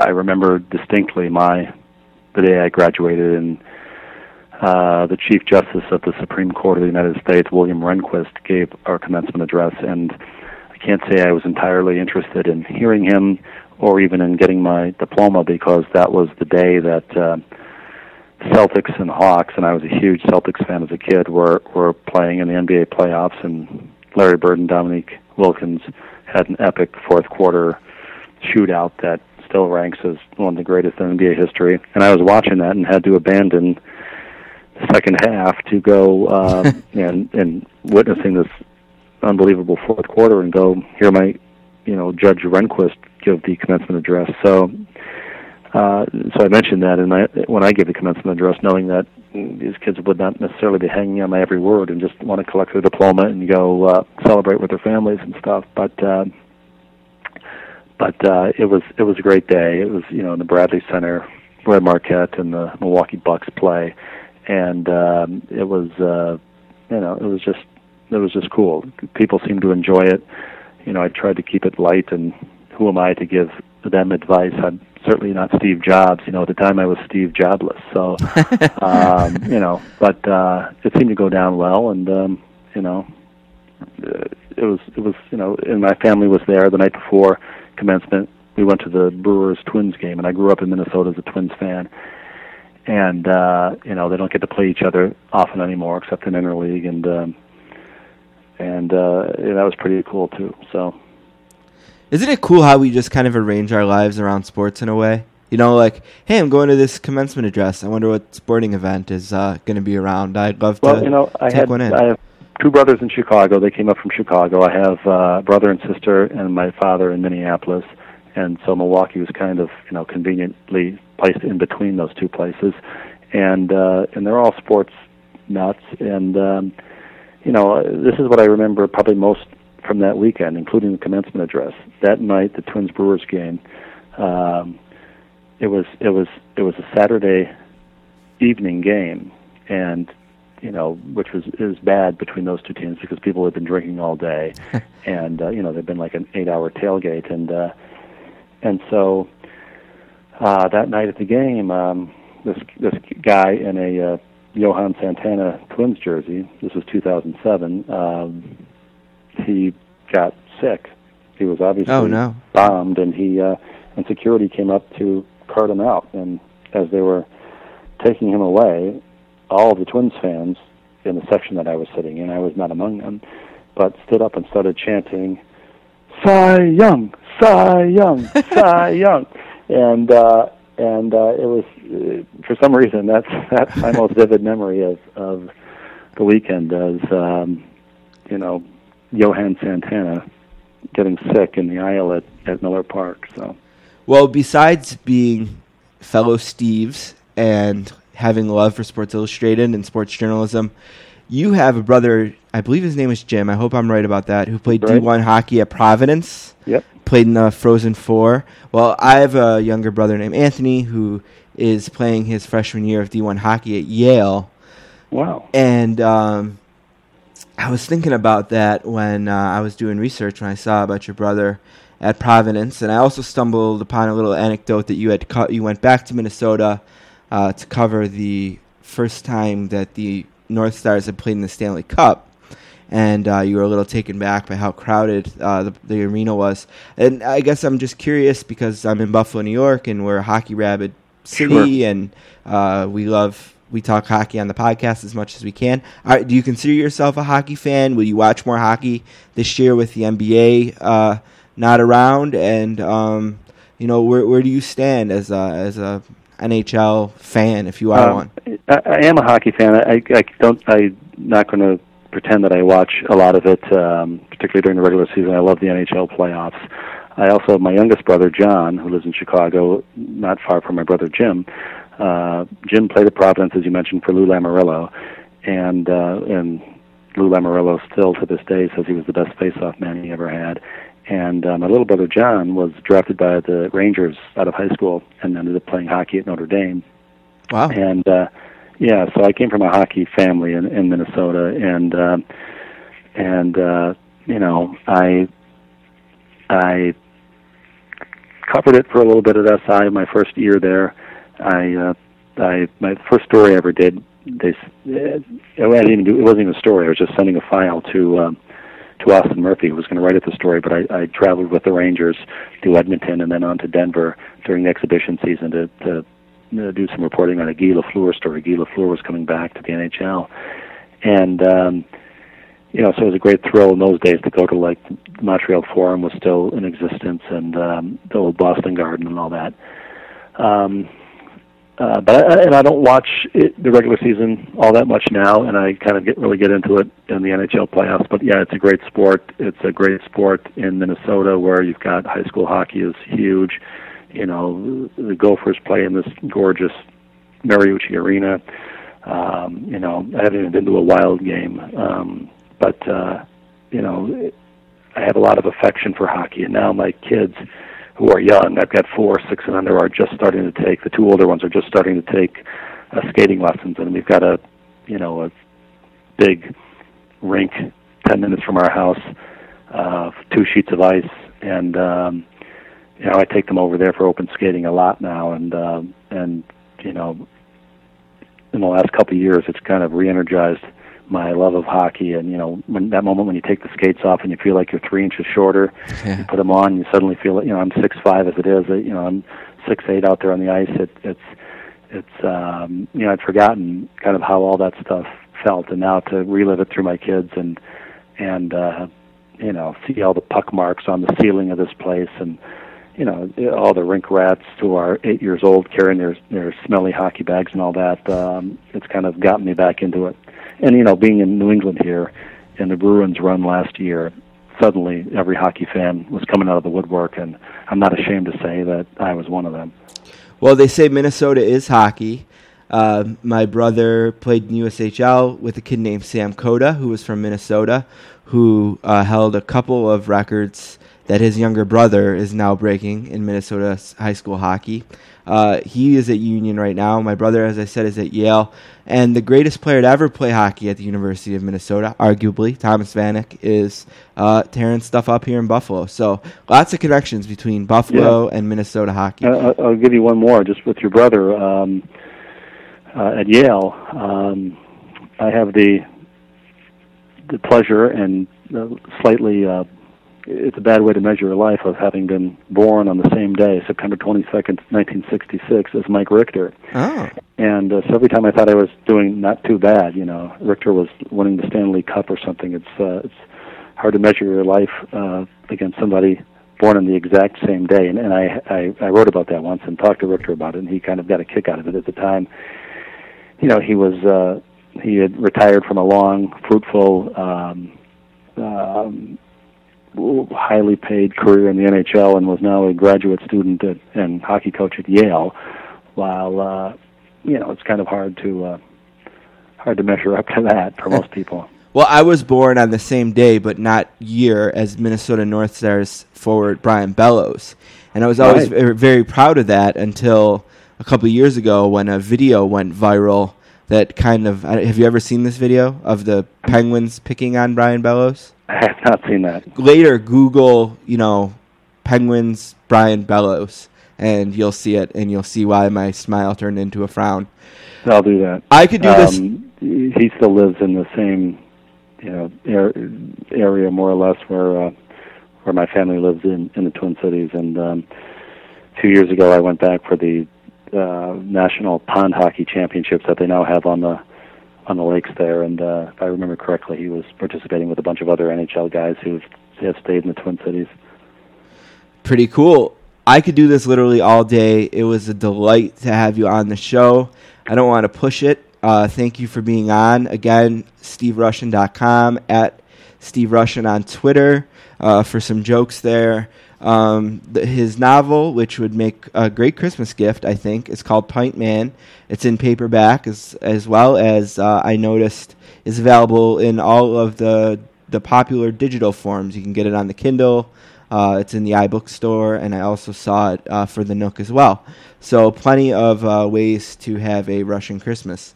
Uh, thank you very much for your time. I really appreciate it. Now, you're in Connecticut. How far are you from New Haven? I'm about an hour from New Haven. Well- um, I get down there uh, occasionally. Um, most pressingly, the the Connecticut chapter, Connecticut's Arsenal Supporters uh, Club, meets Oh. at one bar or another in New Haven, and, and I'm a big Arsenal fan. I mentioned I was an English soccer Yeah. fan. Uh, Arsenal are the team that I follow. So All right, well, go Arsenal, and maybe I will uh, coordinate with email. But uh, maybe someday I can uh, meet you down there at a Yale game, and uh, we could uh, talk some more. But um, you're you're more than welcome to to uh, bring your kids or whatever, and my brother will cook us up with some tickets. But uh, maybe that's something for the future. Uh, if not, we'd love to have you on again. And thank you very much for your time today. I really appreciated it. that was great, Steve. I enjoyed it. Thank you. Thank you. Have a nice night. You too. See you. It's time for a new segment we've created called Five on Fantasy. With the first pick, Adrian Peterson, Drew Brees, Steven Jackson, Miles Austin, Leon Lett, Ocho Cinco. TJ Houshmandzadeh. I once tricked my brother Greg into picking Roy Williams about nine rounds after he had actually been selected.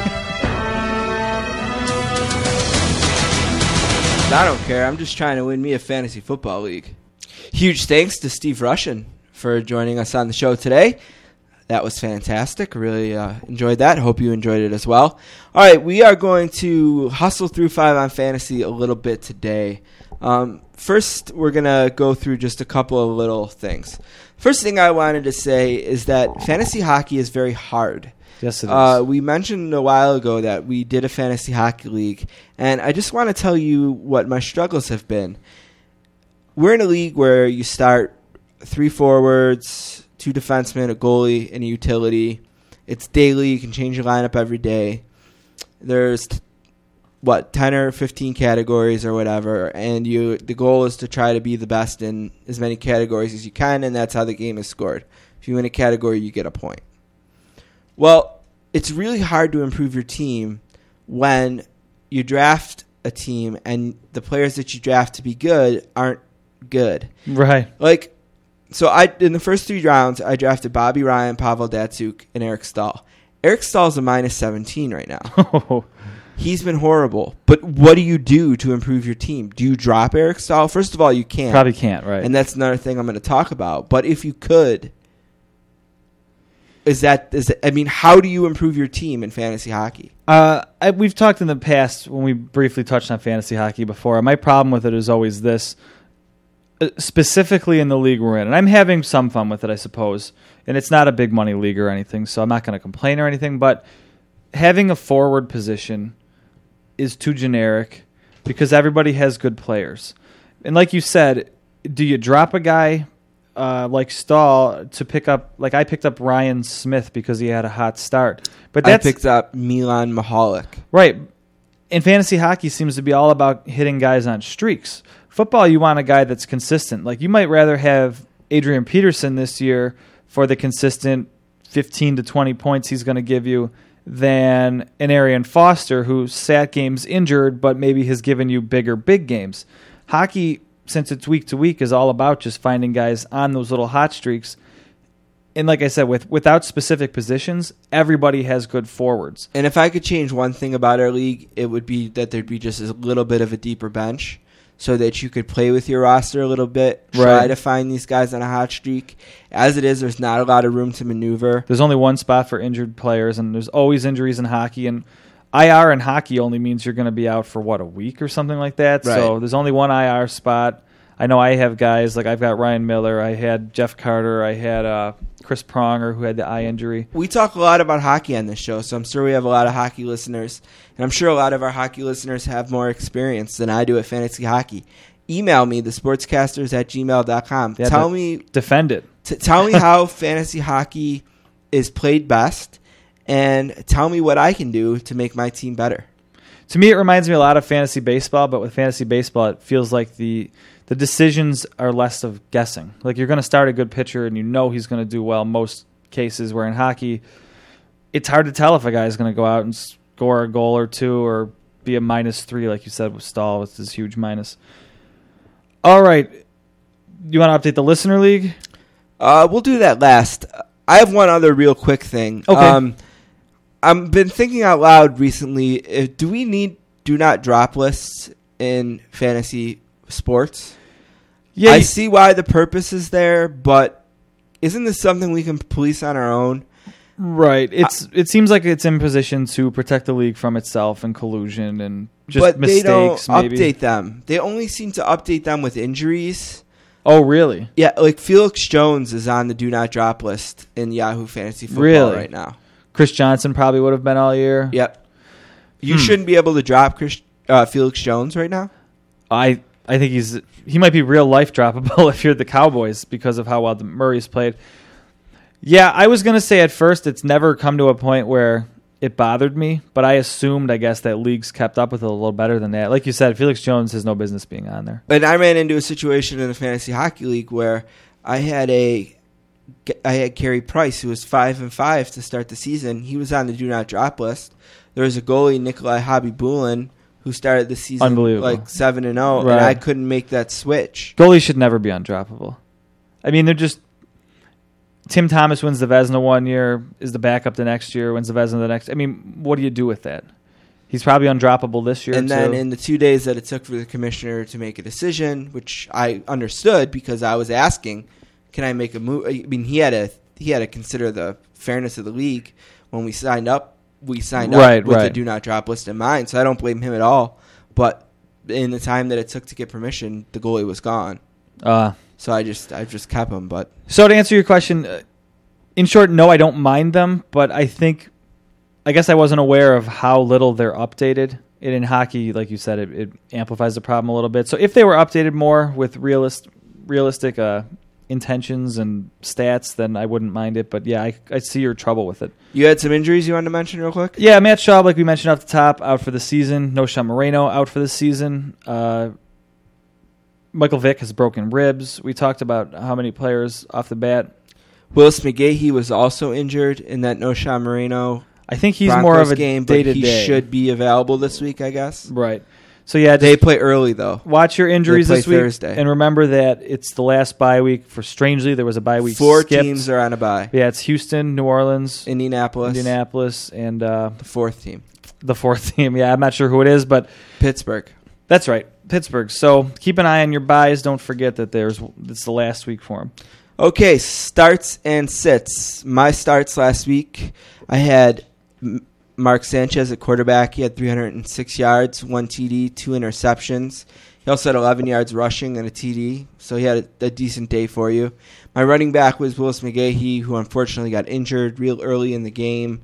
Uh, he had four yar- four rushes for 17 yards when he left the game. Was averaging over four yards a carry, and his team went on to rush for 255 yards in the game. Yeah, we definitely so that's a, definitely a tough luck. You call them, I think, uh, like a number one fantasy player for the rest of the season. So yeah, that was that was a tough injury. Yeah, and then my wide receiver start was Laurent Robinson. That worked out. He had Yeah. three catches for 73 yards and two, Two touchdowns. TDs, yep.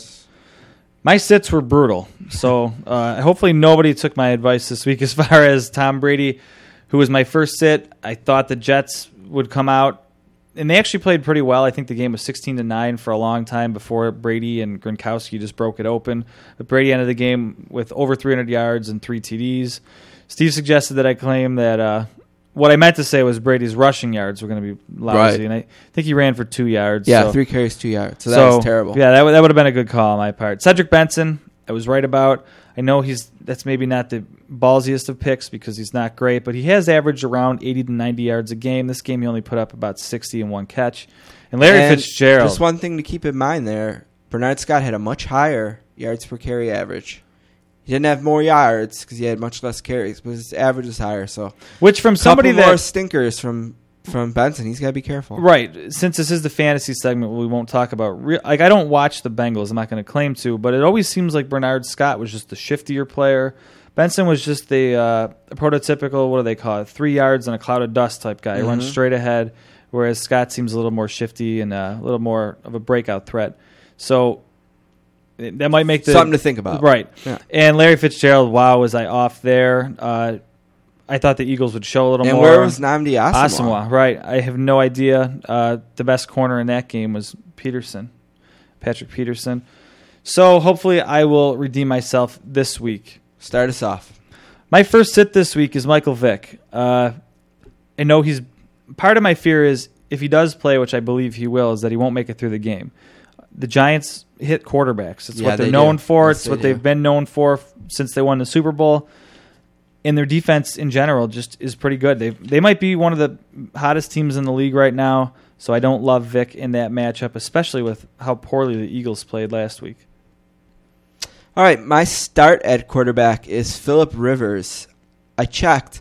Philip Rivers is 11th right now among quarterbacks. So in a 10 team league, he's essentially the first backup. Right. And he struggled a bit recently, so there's plenty of reason to be down about him. But he has a good matchup this week. He plays the Bears. They're 29th against the pass.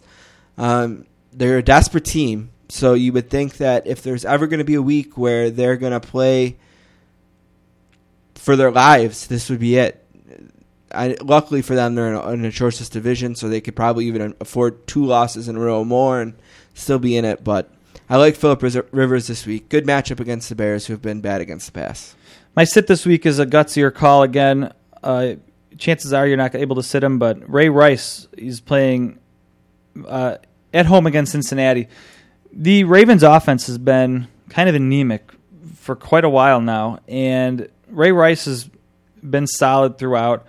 But the Bengals, as bad as they've been and the reputation they have, they've been very good this year, and they're actually the number two rushing defense. If you have a team that maybe you drafted uh, Ray Rice in the first round, Matt Forte in the second round, and then picked up a guy like DeMarco Murray, Rice might be on my bench this week. Ballsy. Yeah. All right, my running back start is Reggie Bush. Reggie Bush is a guy who seems to have found it suddenly for right Yeah. now. I don't know how long this is will last. He's shown flashes before, but he's hot right now. Uh, he plays the Bills this week. They're 21st against the run. They were gashed by DeMarco Murray last week. DeMarco Murray, somewhat similar to Reggie Bush. Murray's bigger and stronger, but shifty, catches the ball in the backfield. Bush that is probably thing, faster athletic. and a better catcher, so So I like Reggie Bush this week. It's a great matchup. In Bush's last three games, he scored 13, 21, and 18 fantasy points. No reason he can't he can't be in that range again this week against the Bills. So if you got him, start him. My last one this week is Dwayne Bowe. Uh, this might even be too obvious, but if Matt Cassel were healthy, the Patriots don't scare anybody as far as their pass defense goes. So this- Julian Edelman was on the field last week as a oh, a corner. defender. Yes, Right. so, right, the Patriots aren't scaring anybody in their secondary. Dwayne Bowe is a nice big big target that uh, Cassel always seems to look for. That said, Matt Cassel is going to be out this game, and I think he might potentially be out for the year too. So, yeah, I don't like Dwayne Bowe at all this week against New England. I think uh, New England might just trounce Kansas City. They were a team that was looking up, up, up, up, up. Like all of a sudden, they found themselves in first place or tied for first in their division after going 0 3 to start the season and looking bad doing it. And now they're going back to looking bad. Yep. Then that Dolphins game happened. Yeah. all downhill from there. My start at wide receiver is Jordy Nelson. Sometimes it's hard to know who to start in the Packers offense because there's so many weapons. The Saints are like this too, but the Bucs are 28th against the pass. Nelson seems to be the ho- one of the hottest receivers in the league. Yeah. Um, and he's a guy that maybe you've thought about. He's he, he's probably the classic matchup guy that you start him when the matchup is great, and you maybe don't start him when the matchup isn't great because you're worried he's just not going to get the touches. I'm not worried about it at all. Um, he played a great game last night on Monday Night Football, and I can I figure he'll do just great against the Tampa Bay Buccaneers this week as well. All right, last thing for five on fantasy today is just a quick update of the fantasy league. Uh, Don was very impolite to our buddy at Penn State, uh, pounding him 170 to 128. Poor guy didn't even have a coach, and you're doing that to him. Uh, Pittsburgh, the Pittsburgh Feelers got back on the right track after starting off six and zero, then losing three straight games Pittsburgh Steelers won in the Don division. They're seven and three. Uh, we are Penn State and Don Lake Sports are tied um, for second place. And what you're talking about, Hillis is one game out of a playoff spot there. In my division, I lost a battle for first place against Gordon Fishsticks, uh, who now has a two-game lead on me. Uh, I am in second place at five and five. Uh, Nova Scotia Nailers are four and six, and one game out of first place at three and seven are the or out of third place, but a playoff spot. Right. Are the cardiac cardiac cats and Manning up? Yeah, so no one in this No one's no out. one in the league is out of it. Yeah. No one's out. So uh, it's a, and it's an exciting league. It's been all all year, and uh, since we haven't been great about getting everyone on, maybe we'll do like a big league roundtable at the end, talk about what worked or whatnot. But we're gonna figure out a way to make it up to everyone. Sounds good. All right, that's it for five on fantasy. We're gonna be right back with our buddy Sooner Zach.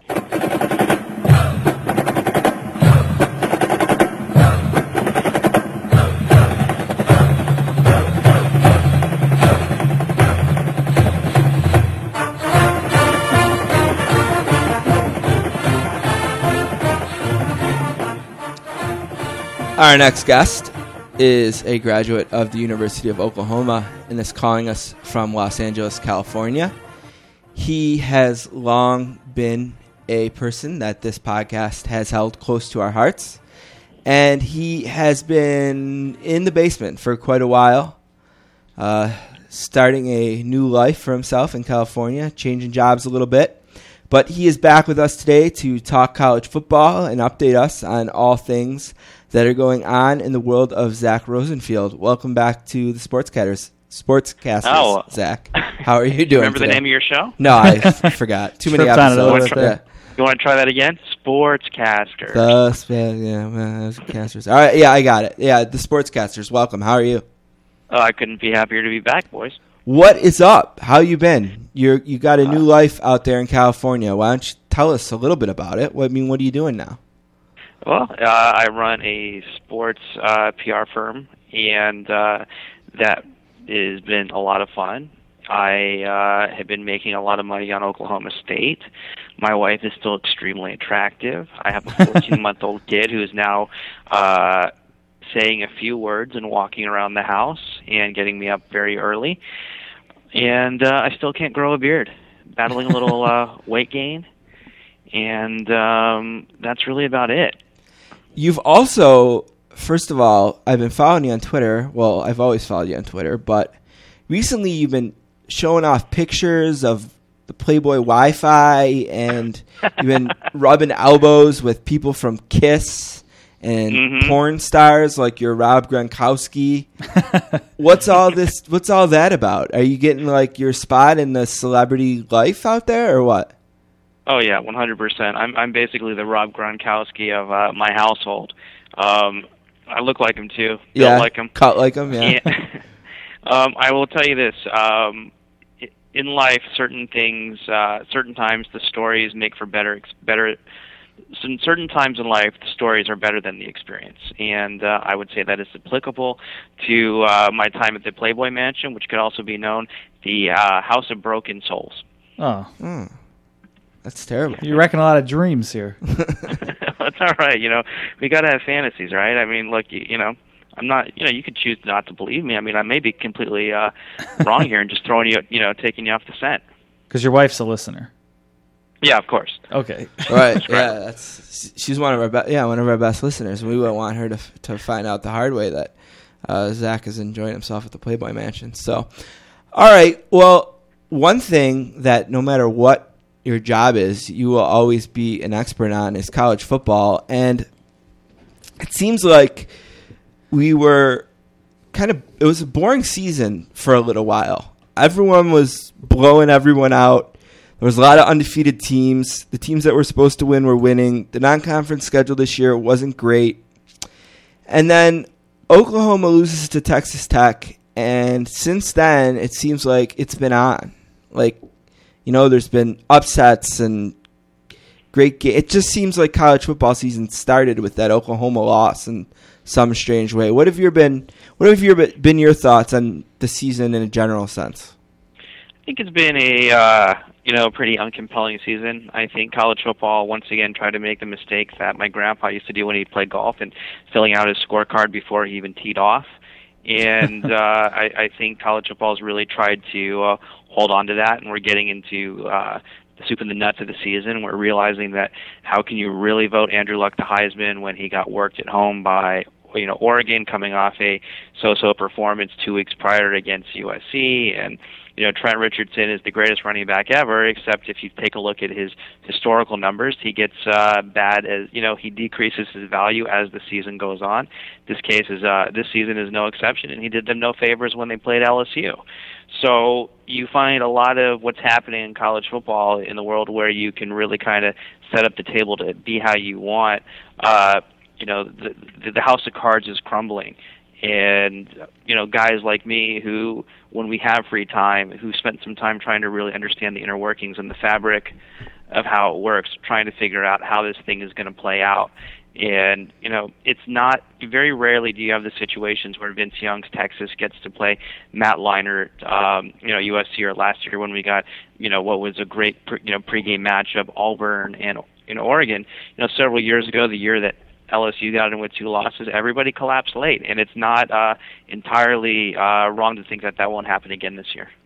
Yeah, and you know there's still plenty of room for upset. Uh, LSU still has to play a top ten team in Arkansas. Um, teams are going to lose. Uh, what what's your feeling as we keep going? Are we going to have a, a rematch of some game in the national championship game? Do you think we're no, going to have well, long I'll lost tell you, teams? I'll tell you this flat out. I don't mean to interrupt. I'll, Okay, I'll it's okay. come right at it and, and save you the time. There will not be a rematch of the SEC versus uh, the SEC in the national championship game. It's uh, I don't want to say that it's mathematically impossible, but the way the BCS formula is set up, and I could absolutely numb your brains uh, and explain and lay this out for you. And I'll try to do so in a uh, very concise, you know, short way. But there's really not an easy way to understand it. The way it's set up is it's impossible for a team uh, who doesn't play that who is a not a conference champion and b who does not play on the last weekend of the year to get into the national championship game in the event that two or more teams share the same record. Yeah, So, crazy, and- huh? yeah, and so the way that works is in 2003, when the uh, computers were making up the majority of the BCS formula, Oklahoma lost their conference championship game to Kansas State, and many people said, well, if you're the team of the largely thought to be the best team in the history of college football, which that team was set up until that point, you know, does one loss make you now the fourth best team of that season? And the computer said, no, you're second best, and they got in. What they did is they converted the formula to be two thirds human, one thirds computer. But the way it works is uh, really simple. In the human polls, pardon me, in the computer polls, they differentiate you by your ranking. So if you are ranked number one, you get 25 points. If you're ranked number two, you get 24 points. Then you throw out your high and your low score of the six computer polls, and then you take those four scores, add them up, the middle four, and then divide by 100, and that's where you get your computer average.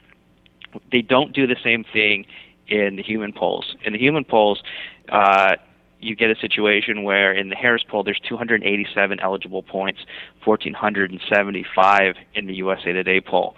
So instead of saying the difference between 1 and 2 is a full ranking, they don't do that in the human polls.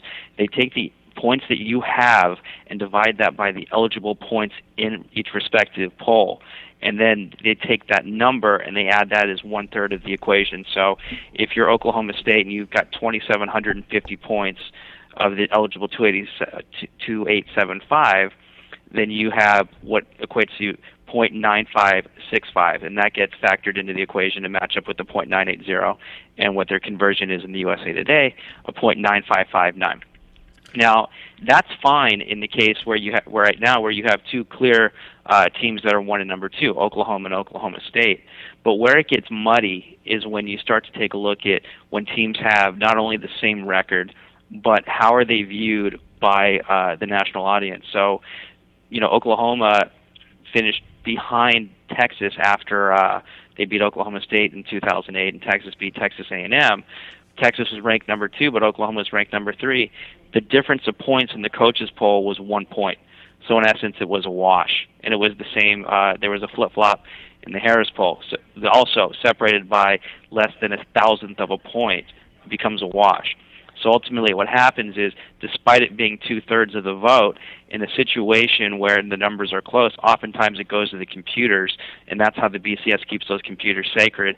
And when Boise State lost, based on not only how Boise State lost, but set up for the rest of the season, which is Oklahoma plays Oklahoma State on the road in Stillwater on the last weekend of the year when Alabama or LSU will have a bye it really means that one of those teams not only will not win, you know, their conference championship, they won't even be playing on a day where you'll have uh, the number four team or number five team in the BCS playing the number two team on the road, which would be huge currency not only in the computers but in the humans. So, does Oklahoma control their own destiny for a seat at the national championship game at this point? Uh, no, it's not that close. Uh, you know, based on, I mean, it's not that definitive. Based on the analysis that I've done, Oklahoma definitely has to beat Oklahoma State. Um, that has to happen. USC, um, you know, needs to be competitive with Oregon to help. Oregon, the number one thing if you are an Oklahoma fan or an Oregon fan or even a fan of the SEC is you need to understand that Oregon doesn't matter. Uh, Oregon's out. They're done. Uh, the best that they can finish with, from my estimations in the computer polls, 0.880. They're pr- currently at 0.860. Uh, flipping that, Oklahoma and Alabama are both projected. Oklahoma is considered projected to finish at .950 with a win against Oklahoma State. Alabama would be .940 being idle that last weekend of the year should LSU beat Arkansas. So Oregon's out. There's simply there's no way that they're going to have a differentiating number by beating the Pac-12 South champion on the last uh, Friday of the year and have it be enough to be able to get them in. So Oregon's out. Um, the SEC becomes really uh, muddy and convoluted, and it's going to get very political. And if you think what happened in 2008 when Oklahoma lost to Texas 45-35 was bad, uh, the SEC is going to have a very similar situation should Arkansas beat Alabama, uh, based on how their tiebreaker works, uh, the politics that exist in and around the SEC, and in reality that they're really not set up to be able to handle what sort of politics are going to happen around should Arkansas beat Alabama. For those of us, Arkansas beat LSU. for those of us who root just for chaos, what do we want to happen the rest of the way? Uh, what you want to have happen, the easiest step for chaos is you're going to want to have Arkansas beat LSU because in the same way that the Pac uh, in the Big 12 in 2008, the tiebreaker was the final BCS standings. That's the same for the SEC. So if Arkansas beats Alabama, uh, pardon me, if Arkansas beats LSU, LSU, Alabama, and Arkansas would all have the identical record, overall record, conference record, and divisional records. So you go to the BCS. So you're going to ask yourself, well, can you rank LSU behind Alabama, even though LSU beat Alabama on the road, or can you beat rank LSU ahead of Arkansas, even though Arkansas, you know, beat LSU on the road? Or what about Alabama? Is Alabama ahead? You know, would you put Arkansas ahead of Alabama, even though Alabama beat Arkansas on the road? And these are the big questions.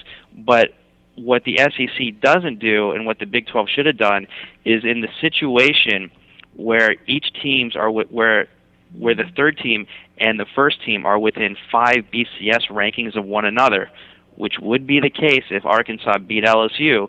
You take the top two teams and you take the head-to-head matchup. So, what will be interesting is if Arkansas beats LSU, where do you put LSU? And because if you drop Arkansas, if if Arkansas were to move ahead of LSU, which it should be if they beat them on the last, you know, on Thanksgiving weekend in Baton Rouge, then Alabama goes and LSU is going to go to the Sugar Bowl and get shut out.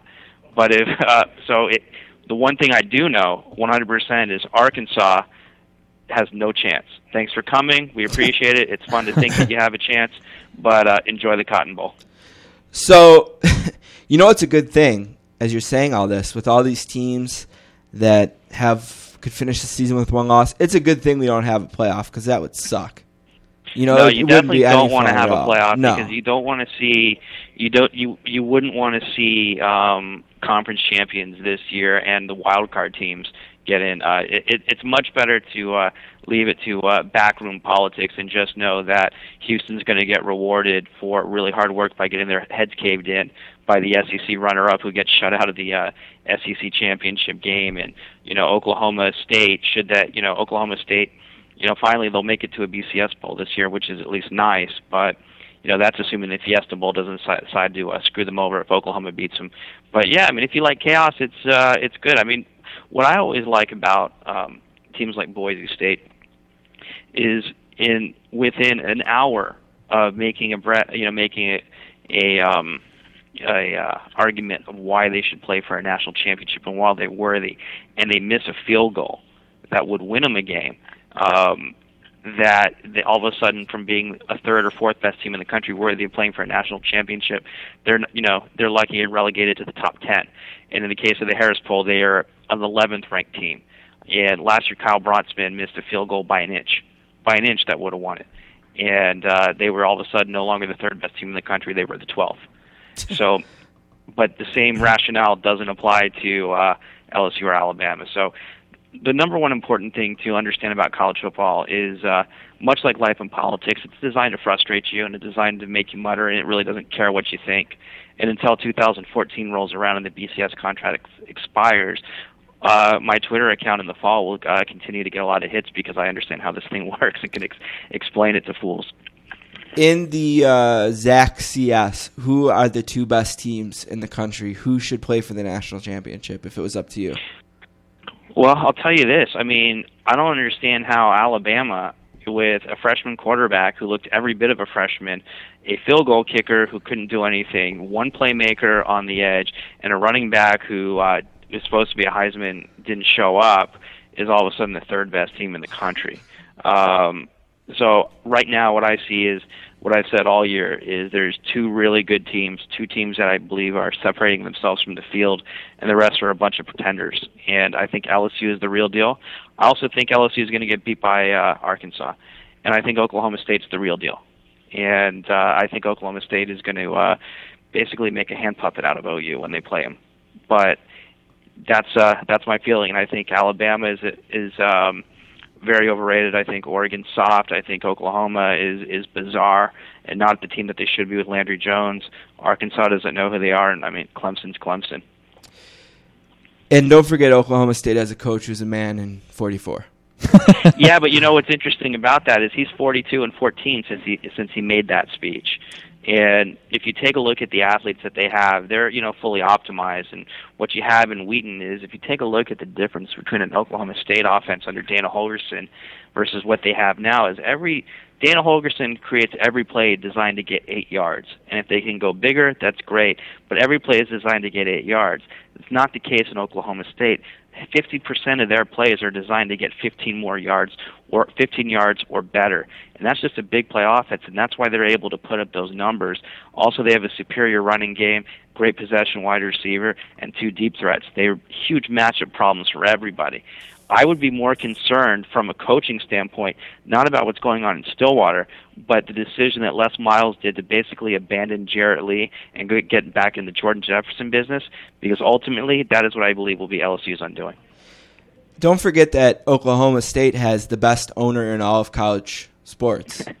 yeah, but I mean, I know you're taking jabs here, and I, I don't disagree, but I think, you know, if we fool ourselves into thinking that that only goes on at Oklahoma or Oklahoma State. Come on now. I mean, everybody cheats and everybody does that and everybody has endowment. I mean, you know, that Gaylord building, if you've ever been on campus, uh, that journalism school and the name of the, you know, the, uh, that stadium now, uh, that wasn't cheap either. Right, right. Well, well, uh, Boone, Boone P. Picker or whatever his name is. I mean, he's gonna T. Boone Pickens. Yeah, T. Boone Pickens. He's gonna make sure that uh, Oklahoma State gets in that BCS championship by hook or crook one of these years, and yeah, Uh, but look, they're gonna Oklahoma State's in a position. What they're doing is they're you know they're shifting the tectonic plates of college football, and realistically, all you have to do is have one breakout year like they're doing to be you know in the conversation. Oklahoma State, what was it, ten and two? uh you know, last year. I mean, they've been good for a while, but what they're doing now to get them in this conversation is going to allow them to not only be successful for their brand, but what their facilities and what they have to offer. And a coach who's absolutely going nowhere. I mean, Mike Gundy's not stepping stoning to anywhere. I mean, he's the prodigal son up there. Right, and he's 44. To be clear. Yep. Yeah. All right. Uh, it's been great talking about all this stuff on the field, but people would mock me as an interview if I didn't ask you about what is turning into the biggest scandal in the history of college sports in a year that will probably turn out to be the most scandalous year in the history of college sports. I mean, let's not forget we had this huge scandal at Ohio State and we had North Carolina in the summer.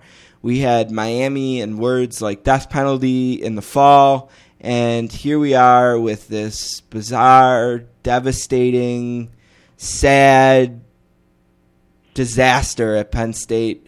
What is your take on everything that's went down in the last week or two over at Happy Valley? Um, well, I think that it really does an injustice to everything to talk about what happened to the scandal at Ohio State and even Miami in the same breath of what's going on at Penn State. Um, I think you can make a case, or at least most people who are presented with, you know, the the, the finances and the politics of college football to understand why a guy like Terrell Pryor might be able to want to uh, sell some jerseys on the side, or a kid might want to, uh, you know, you know, reap the spoils of what Nevin Shapiro has to offer down in Coral Gables. Um, what happens in Happy Valley is uh, entirely different, and you know, I can it troubles me to admit that the subject matter that's going on there hits very close to home with with me. And not because I'm a parent but for a lot of issues that uh many people in the country are probably scared to confront. So when I see the amount of adults and people who are said to be in charge at Penn State not doing the right thing it it hurts me. It hurts me as a person. It hurts me as uh, somebody who believes that you should do the right thing. It hurts me as a father. It hurts me as somebody who was once as a kid. It, it hurts me just you know my humanity that you would have the insensitivity that was kicked off with uh, the president's statement two weeks ago to say that he stood by uh, two men who were now indicted for perjury and not mention the victims. And you know, the Penn State people can pretend like all this stuff matters and have their group prayers with Nebraska, but it doesn't matter. Um, they don't care. It's it's a bunch of lip service, and to it really bothers me when I hear situations like Paterno talked about as if he was this great guy and this amazing football coach. I mean, maybe it wasn't my lifetime, but what he's won one conference championship in the last 15 years, two national championships in 48. It's not like he was actually, you know, moving the world over there. And to me, when you cover up child molestation and the fact that a 10 year old was being raped and you were aware of it, I don't care what you did in that community. That's your lasting impression for me, and that kind of trumps everything else. And uh, I think Penn State are a bunch of cowards, and I think they're weak, and I wouldn't, you know, mind if they uh, went away for a long, long time. Where do you think they do go from here? I mean, do you think that it's in their best interest to maybe cool off and take a couple years away from football and reorganize their priorities? The of, of football is such big business, right? That they're not in a position to take away. They, you know, they didn't cancel a game. The the topic of what's gone on until they uncover more depths and layers of this scandal will not ever be as hot as it was last week. And you're dealing with a group where you need to have the board of trustees step in to fire the head coach and we're still not completely sure about what Mike McQueary's role in it, whether he stepped in, whether he shouted, whether he went to the police. But we know that he was allowed to operate, and he had no issue with working alongside or being in the same vicinity of somebody who he claims, through a grand jury, was raping a 10 year old boy. And if they didn't want to suspend McQueary, and I have to listen to that new interim head coach and Jay Paterno talk about this is one's for you, Dad it's an insult to humanity to think that first of all, I don't care if it's Penn State, Kent State, Oklahoma, Oklahoma State. If you can't get your priorities straight and you think that this is about Joe Pa, uh, you're an effing fool, and I don't like you, and I got no time for you because you're a feeble, simple-minded person that I just don't want anything to do with, and you probably aren't worth the breath in trying to save, and you can just live your pathetic existence and hoping that your football team wins on Saturday. So where do they go from here? Uh, I'm glad it's not my problem, but I hope they continue to bungle it up a little bit more so we can just see truly and shine the spotlight of the importance of reporting this and the diligence that it takes to be a man and to be an adult when confronted with really tough situations and settings that are scary. Did you happen to see the interview last night that Bob Costas did with the accused? Yeah, yeah, that What- was uh, what were your thoughts? interesting. And my theory on that is, you know, you listen to Joe Amendola standing or sitting next to, uh, you know, Costas. You know, I mean, of course, Amendola doesn't care that you know he would let him around his son. Amendola is the same guy who uh, impregnated a 17-year-old girl. Uh, who was working in his law office and didn't get prosecuted because in Penn State statutory rape is if you're 15 years and 364 days. On your 16th birthday, you're no longer you're eligible to have sex consensually with somebody over the age of 16 in the state of Pennsylvania. So what I think Joe Amendola did is very simply he said he knows this isn't a winnable case and he knows he's dead man walking. I think he just did a commercial for his uh for his law practice to show that uh, if you're you know a scumbag or if you're in trouble and you're looking for a criminal defense attorney, that he's open for business. Do you think that Sandusky believed any of the things that he said last night? I mean, how shocked were you when Bob Costas posed the question?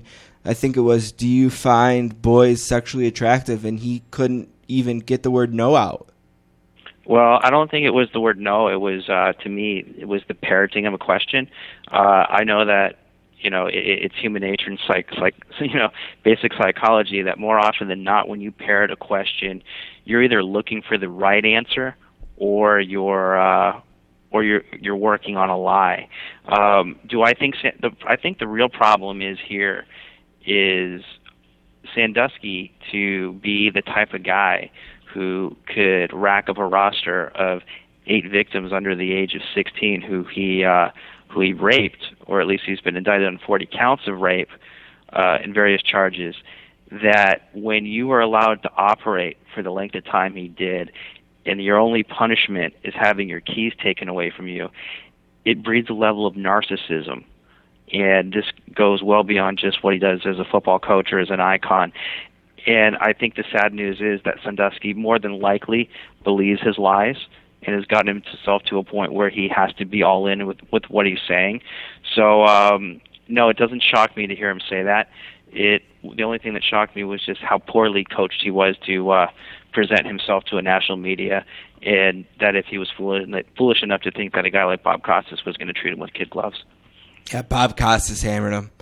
Bob Costas is great. You know, uh, way back at episode six of the show, uh, we were really treated with uh, a lot of respect by a guy named Joe Posnanski, who I know you know. And he is in a very unenviable situation of being spending the last since the summertime embedded at State College uh, at Happy Valley and 50,000 words into a 60,000 word biography about Joe Paterno, and he's been basically dropped. A thesis changing sc- scandal has been dropped on him. What would you do if you were Joe Posnanski? And have you seen some of the things he said? And what do you feel about him? And where do you think he goes from here? And and what what what do you do if you're in charge of a project like that at this point? Well, I think that you know truth is the final arbiter of all things, and you have to do the right thing. And if you are going to get into the world of journalism, you have to have a journalistic integrity and ethics. And if you're going to get into the world of anything, uh, whether it's journalism, coaching, podcasting, publicity, parenting, that we would hope that you would have a moral compass and a fearless resolve to tell the story. And oftentimes, too often times, that especially in the world of college football, that usually takes place in small towns that are the primary source of uh, income and revenue for that small town. People are willing to uh, forego the story because it's scary or it's hard. And I wouldn't, you know, I, I would be lying if I said there haven't been times where I've been confronted with things on a much smaller scale where it was easier to take the uh, easy way out. Um, you know, I would I would say Joe should probably go back and uh, watch Almost Famous, where uh, William Miller's struggling to write the story and he calls Lester Bangs. You know, you know, and, Lester Bangs just gives him the advice of how he should write the story. You know, you got to you got to tell the story, especially if you're a journalist. Don't be afraid of what happens. Um, sometimes you have to rip up your story because sometimes you find out that guys that you thought were great were actually people who covered up child rape. Well, if you're writing a sixty thousand page or the sixty thousand word book about a guy who's, as you said, everything is trumped by the fact that he, you know, covered up child rape. What? How many pages should be about child rape, and how many should be about the things that, unfortunately, are now trumped? Like, where does the good things that Joe Paterno fit into this story now? Well, you tell me. I mean, how how can you know how if you want to paint with broad strokes, then you have to paint with broad strokes. And when you read an article about a uh, a sporting event, you know how much time is spent on the end result versus the, you know the third quarter. I mean, Philip Rivers and the San Diego Chargers last few weeks to the Raiders, uh, and we read an article and we heard stories about the Chargers losing, and we saw people to try to define the random with quantitative analysis that made no sense. Sometimes you just drop the ball. So we read stories that were not necessarily in conjunction with what the headline were because it was convenient and easy.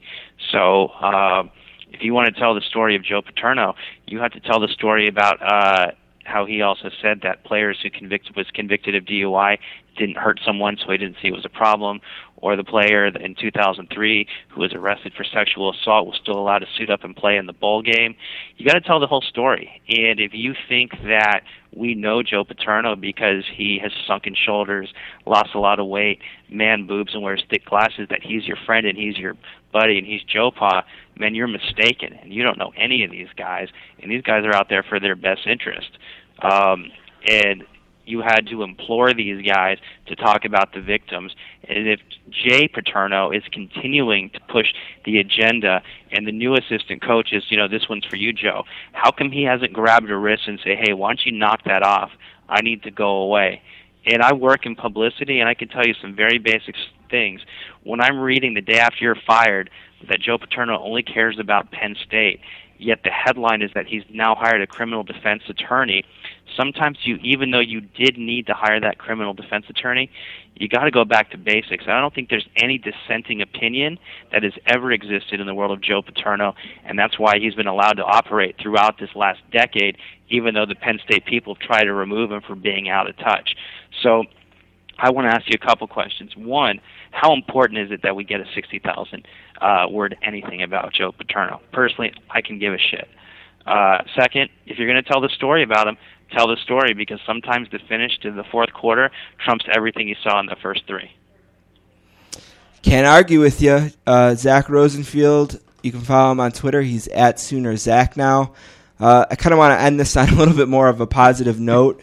Um, so I don't know if you know, but this is episode 51 of the Sportscasters. Episode 50 was last week. We were lucky enough to have Mike Tirico on the show. We also had the great Dave Damashek on the show. I saw Dave last week myself. And uh, you are still doing some stuff with Dave, right? Why don't you just tell us a little bit about where we can still hear you other places if we like, right?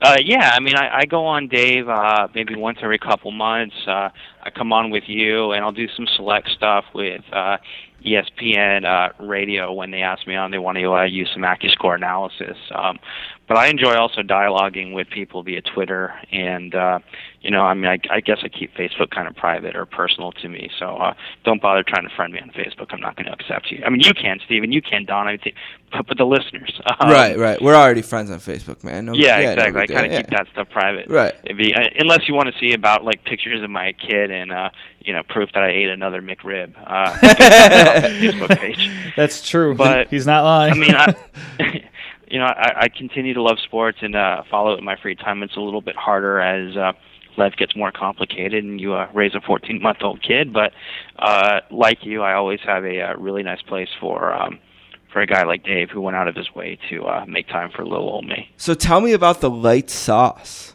What is that? Light sauce? yeah, because look, the basics of a Mc- McRib is look, the sandwich is delicious. Mhm. You don't need to muddy it up with barbecue sauce. You overput, you know. This is what I tell people who go to sushi and dunk their sushi in uh, in, in in the soy sauce. it's okay to let your palate evolve. You know, you don't need to mask everything in condiments. So, two things. One, the barbecue sauce is too much. It's unnecessary. And also, when I'm done eating, I don't want it to look like a crime scene. You know, that shit gets everywhere. So, just lay off the sauce. Chances are the McDonald's employee is still going to put a healthy dose on there, even though you told them you don't want it dripping off the side like a like a vampire. So, just lay out the sauce. Let me enjoy the uh, the wonderful synthetic pork mixed with onions and pickle, and let's call it a day until we get the next one. So you are in the business of PR now, and uh, I guess I want to ask you as kind of a last question: if you were forced to represent a couple of clowns like Don and I, uh, what would what would be your angle? Like, how would you promote the sportscasters? Because I want to take the some first notes thing I would quick. say is go get some money so you can pay me. how much? Uh, I'm out of your price range. You're out of But what I would I would con- what I would say to uh, you is what I would say to anybody who is um, you know chasing your dream, or especially in PR is uh, or anything is uh, have a clear definition of what you want to accomplish. So what I would say to you is if you're looking to add publicity to what you're doing, I mean, ask yourself what's the goal of it? Why would you invest in it? I mean, if you're having, you know, guys like Jeff Pearlman who were on before me and Mike Tirico and Dave Damashek and Richard Deitch and all the wonderful people you're getting, obviously you're able to do that on your own. If you're looking to expand your brand into a bigger uh, platform and have better distribution, uh, there's ways you can do that leveraging uh, your ability to not only be a good interviewer, but also uh, you know bring in guests and conduct interviews and move them along. So what I would say is the number one thing you want to do when you want publicity is have a goal and then have a way to measure return on investment because without that you're just you know throwing money into the wind to be able to tell people you have a publicist. Well, you know, I feel like I could ask you anything and get a great response, and I guess that's why we love having you on so much. My mom's gonna be excited you're back. She's been asking me, "Where's that Zach you guy? Where's that?" She doesn't quite know how to say Zach to score. now she's confused at Sooner Zach, but she's gonna be glad you were on, and we're glad you were on, and we can't wait to do it again soon. Oh man, Steve, I, I love I love doing this. I love coming on. Uh, it's a little bit harder nowadays because you know obviously my life is a little bit uh, more different than it was before. But uh, as you know, I couldn't. help I, I I will always support you guys and love it, and I enjoy that I can speak candidly and give long-winded answers.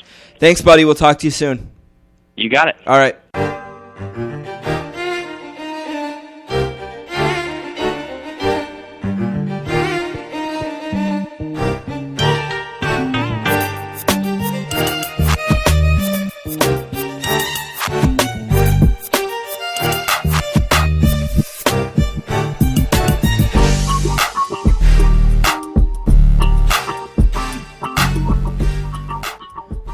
Wow. Sooner Zach bringing it. Yeah, he was on it. Absolutely. He's been on this show many times, and it's great every time, but that felt like something different. And I was just saying to Don off the air, you know, I did three interviews today, and one of them I prepared for weeks for, the Jeff Pearlman one. Another one I chased for weeks, the Steve Rushin one.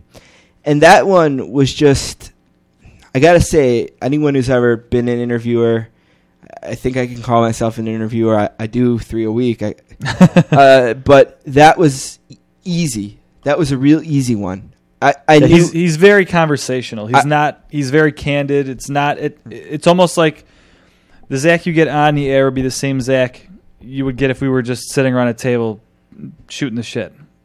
and that was great. And I hope everyone enjoyed it as much as we did. Again, I want to thank Jeff Pearlman, Steve Rushin, and Zach Rosenfield for joining us today on episode 51 of the Sportscasters. Want to remind you this Sunday, if you get a chance to watch some football with me, my live blog will be at proplayerinsiders.com. Uh, of course, you can find this podcast on Facebook, facebook.com slash the sportscasters. You can also find us on Twitter. We are at sports underscore casters. Don is at Don Like Sports. I am at Diversity23. You can email us for a chance to win Glenn Stout's book about 1912 and Fenway Park. The email address is thesportscasters at gmail.com. You can follow our blog, which is the sportscasters.blogspot.com, and you can find all this information on our website, www.sports-casters.com. One thing about our website, sports-casters.com, is we kind of updated and upgraded the way that the RSS feed is accessible for the listeners. Yeah, so if you're interested in following us via the RSS feed, that should all be set up the way you would expect it to be. When you go to the website now, there's a little reader uh, Icon. icon in the menu in the address bar, and then there's also an RSS link that you can click under the Stitcher link. right. And it also comes with descriptions of the podcasts right in the RSS feed. So we upgraded and updated that for the listeners. All right, last piece of business for today is pick four. Last week I went two and two. I won Yale over Union four to nothing in college hockey action, and I also won my bold prediction of the week that the Seahawks would beat the Ravens twenty-two to seventeen. I lost the game of the week. The the uh, Stanford Stanford, Oregon. yeah, didn't they didn't bring it. Uh, they were beat badly by Oregon, fifty-three to thirty. I was, I was a little surprised by that one, and uh, also I was. We mentioned this last week. This was Don's win. Don went one and three. Ugh. Don's win was the Patriots over the Jets. I lost that game. It was basically Vegas daring you to pick a winner, and I made a I erred here because why did I think that the Patriots are ever going to lose three games in a row? Well, because of all the reasons we gave last week, the everything probably said pick the Jets. Like every logical argument would say pick the Jets, except for the one that the Patriots just don't lose three games in a row. They don't lose two games in a row usually. So that was my only logic actually last week was that they just don't just the intangible thought that they don't lose three in a row. You admitted that you don't know how to pick Carolina or Titans games, No, and you were wrong again. absolutely. Uh, I pick Carolina all the time. I'm sucked in by the allure of uh, Cam, Newton, Apparently, Yep, you had them minus four. They lost thirty to three, yeah, close one. and you had your beloved Bills at minus three. They lost forty-four to seven. Ugh. New week, start us off. All right, my first uh, the game of the game of the week this week is the upstart Bengals at the Ravens. Uh, the Bengals are a seven point underdog, so I'm going to take the points there. I think if anything, it'll be a low scoring game, and uh, the Bengals should be able to keep it tight. That's at one o'clock on CBS. Yeah, I kind of agree that the Bengals will they'll be they'll be ready for this. This is a big day for Andy Dalton and Jermaine Gresham and AJ Green, who I'm hoping plays. Yeah, it would be a big bonus here. uh, this is a big day for them, and this could be a coming out party. And I don't think anyone believes they're for real right now. But if they can beat the Ravens, people are going to think they're for real, and that's big motivation. I'm going to take the Bengals too. I don't know if they're going to win the game, but I definitely think that they're going to be in it. So I'm going to take the seven points in the Bengals. My host choice this week is uh, a homer pick. The Bills right now are getting one point at the Dolphins. So basically, again, it's just who do you think is going to win? That's another one o'clock CBS game. I'm going to take the Bills plus the one point. Look, the, the Bills probably aren't as good as when people were at a high, maybe right after the New England win or after the Eagles win. But I don't think they're as bad as the team that's gotten embarrassed in the last two games. I think they probably finished the year around nine and seven. And these are the types of games they're going to have to go out and win. This would be an embarrassing loss. To do everything you've done this year and then to lose to the Dolphins, who are better than their record, but still, you've got to win games like this. So I'm assuming the Bills aren't going to totally do a 180 and go back to being bad. So I'm going to pick the Bills. All right, I'm going to try to help Don out with the Titans. uh, the Titans play the Falcons this week, and they're getting seven points. I just watched the Falcons play a must win game against the Saints. One of those games that you put everything into. They came up short. They might not have a lot of confidence in their coach right now, who made a truly bizarre decision that we didn't get into today, but it's been covered by plenty of people. Right. Julio Jones is injured. He might not play. Matt Hasselbeck is having a great season. Chris Johnson finally showed up for a game. Let's see if he can do it two games in a row. And I'm going to take the seven points and the Titans. That's a 4:15 game on CBS Sunday. My worldwide leader pick this week, I'm going to keep riding the Patriots. It's tough to give 12 points to anybody, but the Chiefs are going to be without Cassel. Uh, the Patriots have just embarrassed the Jets, and they don't seem like a team that falls victim to becoming complacent after wins. I expect them to come out and they might win this game by 30. Uh, that might be an exaggeration, but probably not by much. I'll uh, eat the 12 points all day long. Monday night, 8:30. I'm going to take the Patriots. I am going to take the Jets over the Broncos in this week's Thursday night NFL Network game, November 17th at 8:20. Geez, when you win a game and you can only complete two passes, that that's a mirage to me.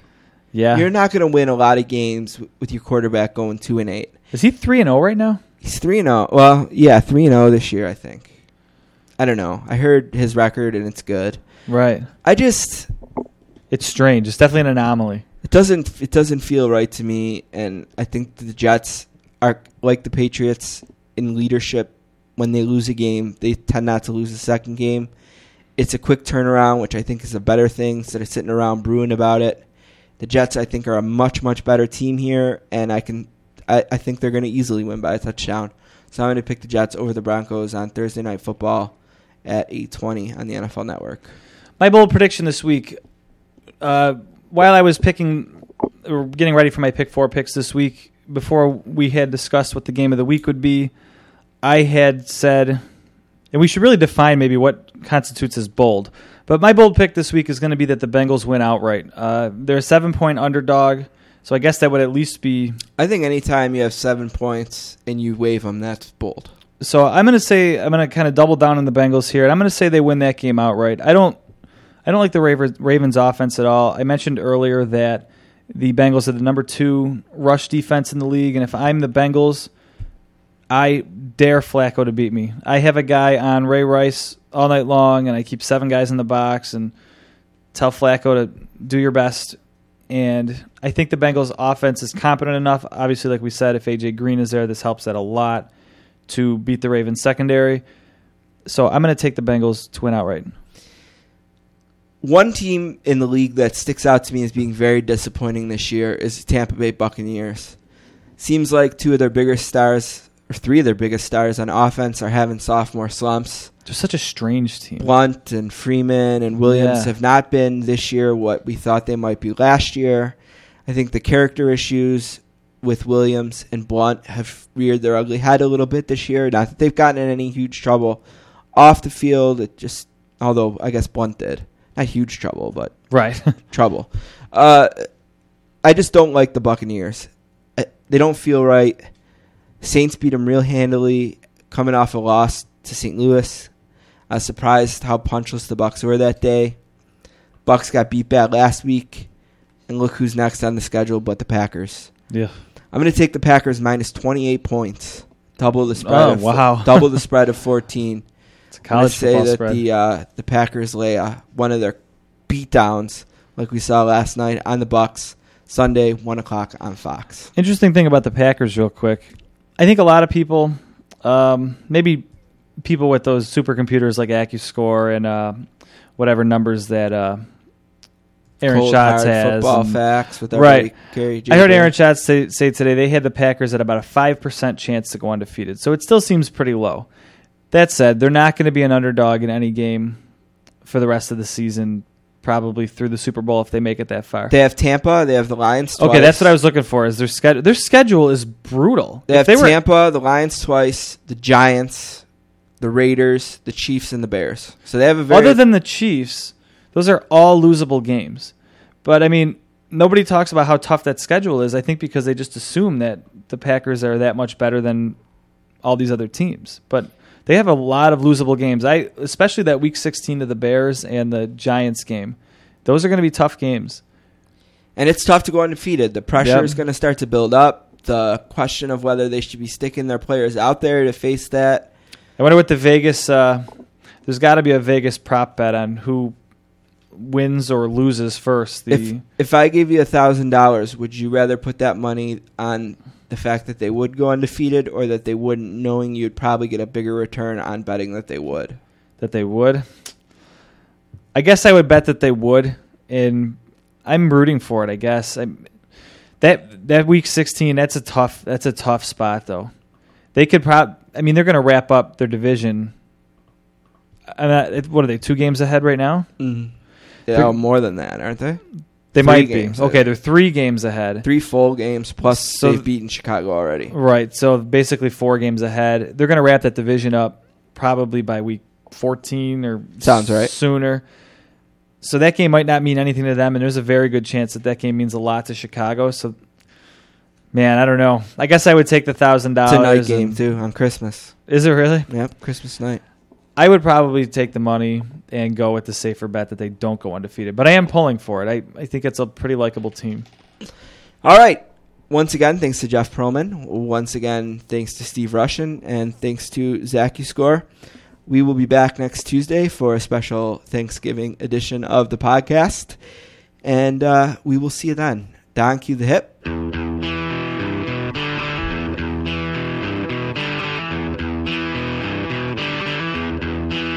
All right.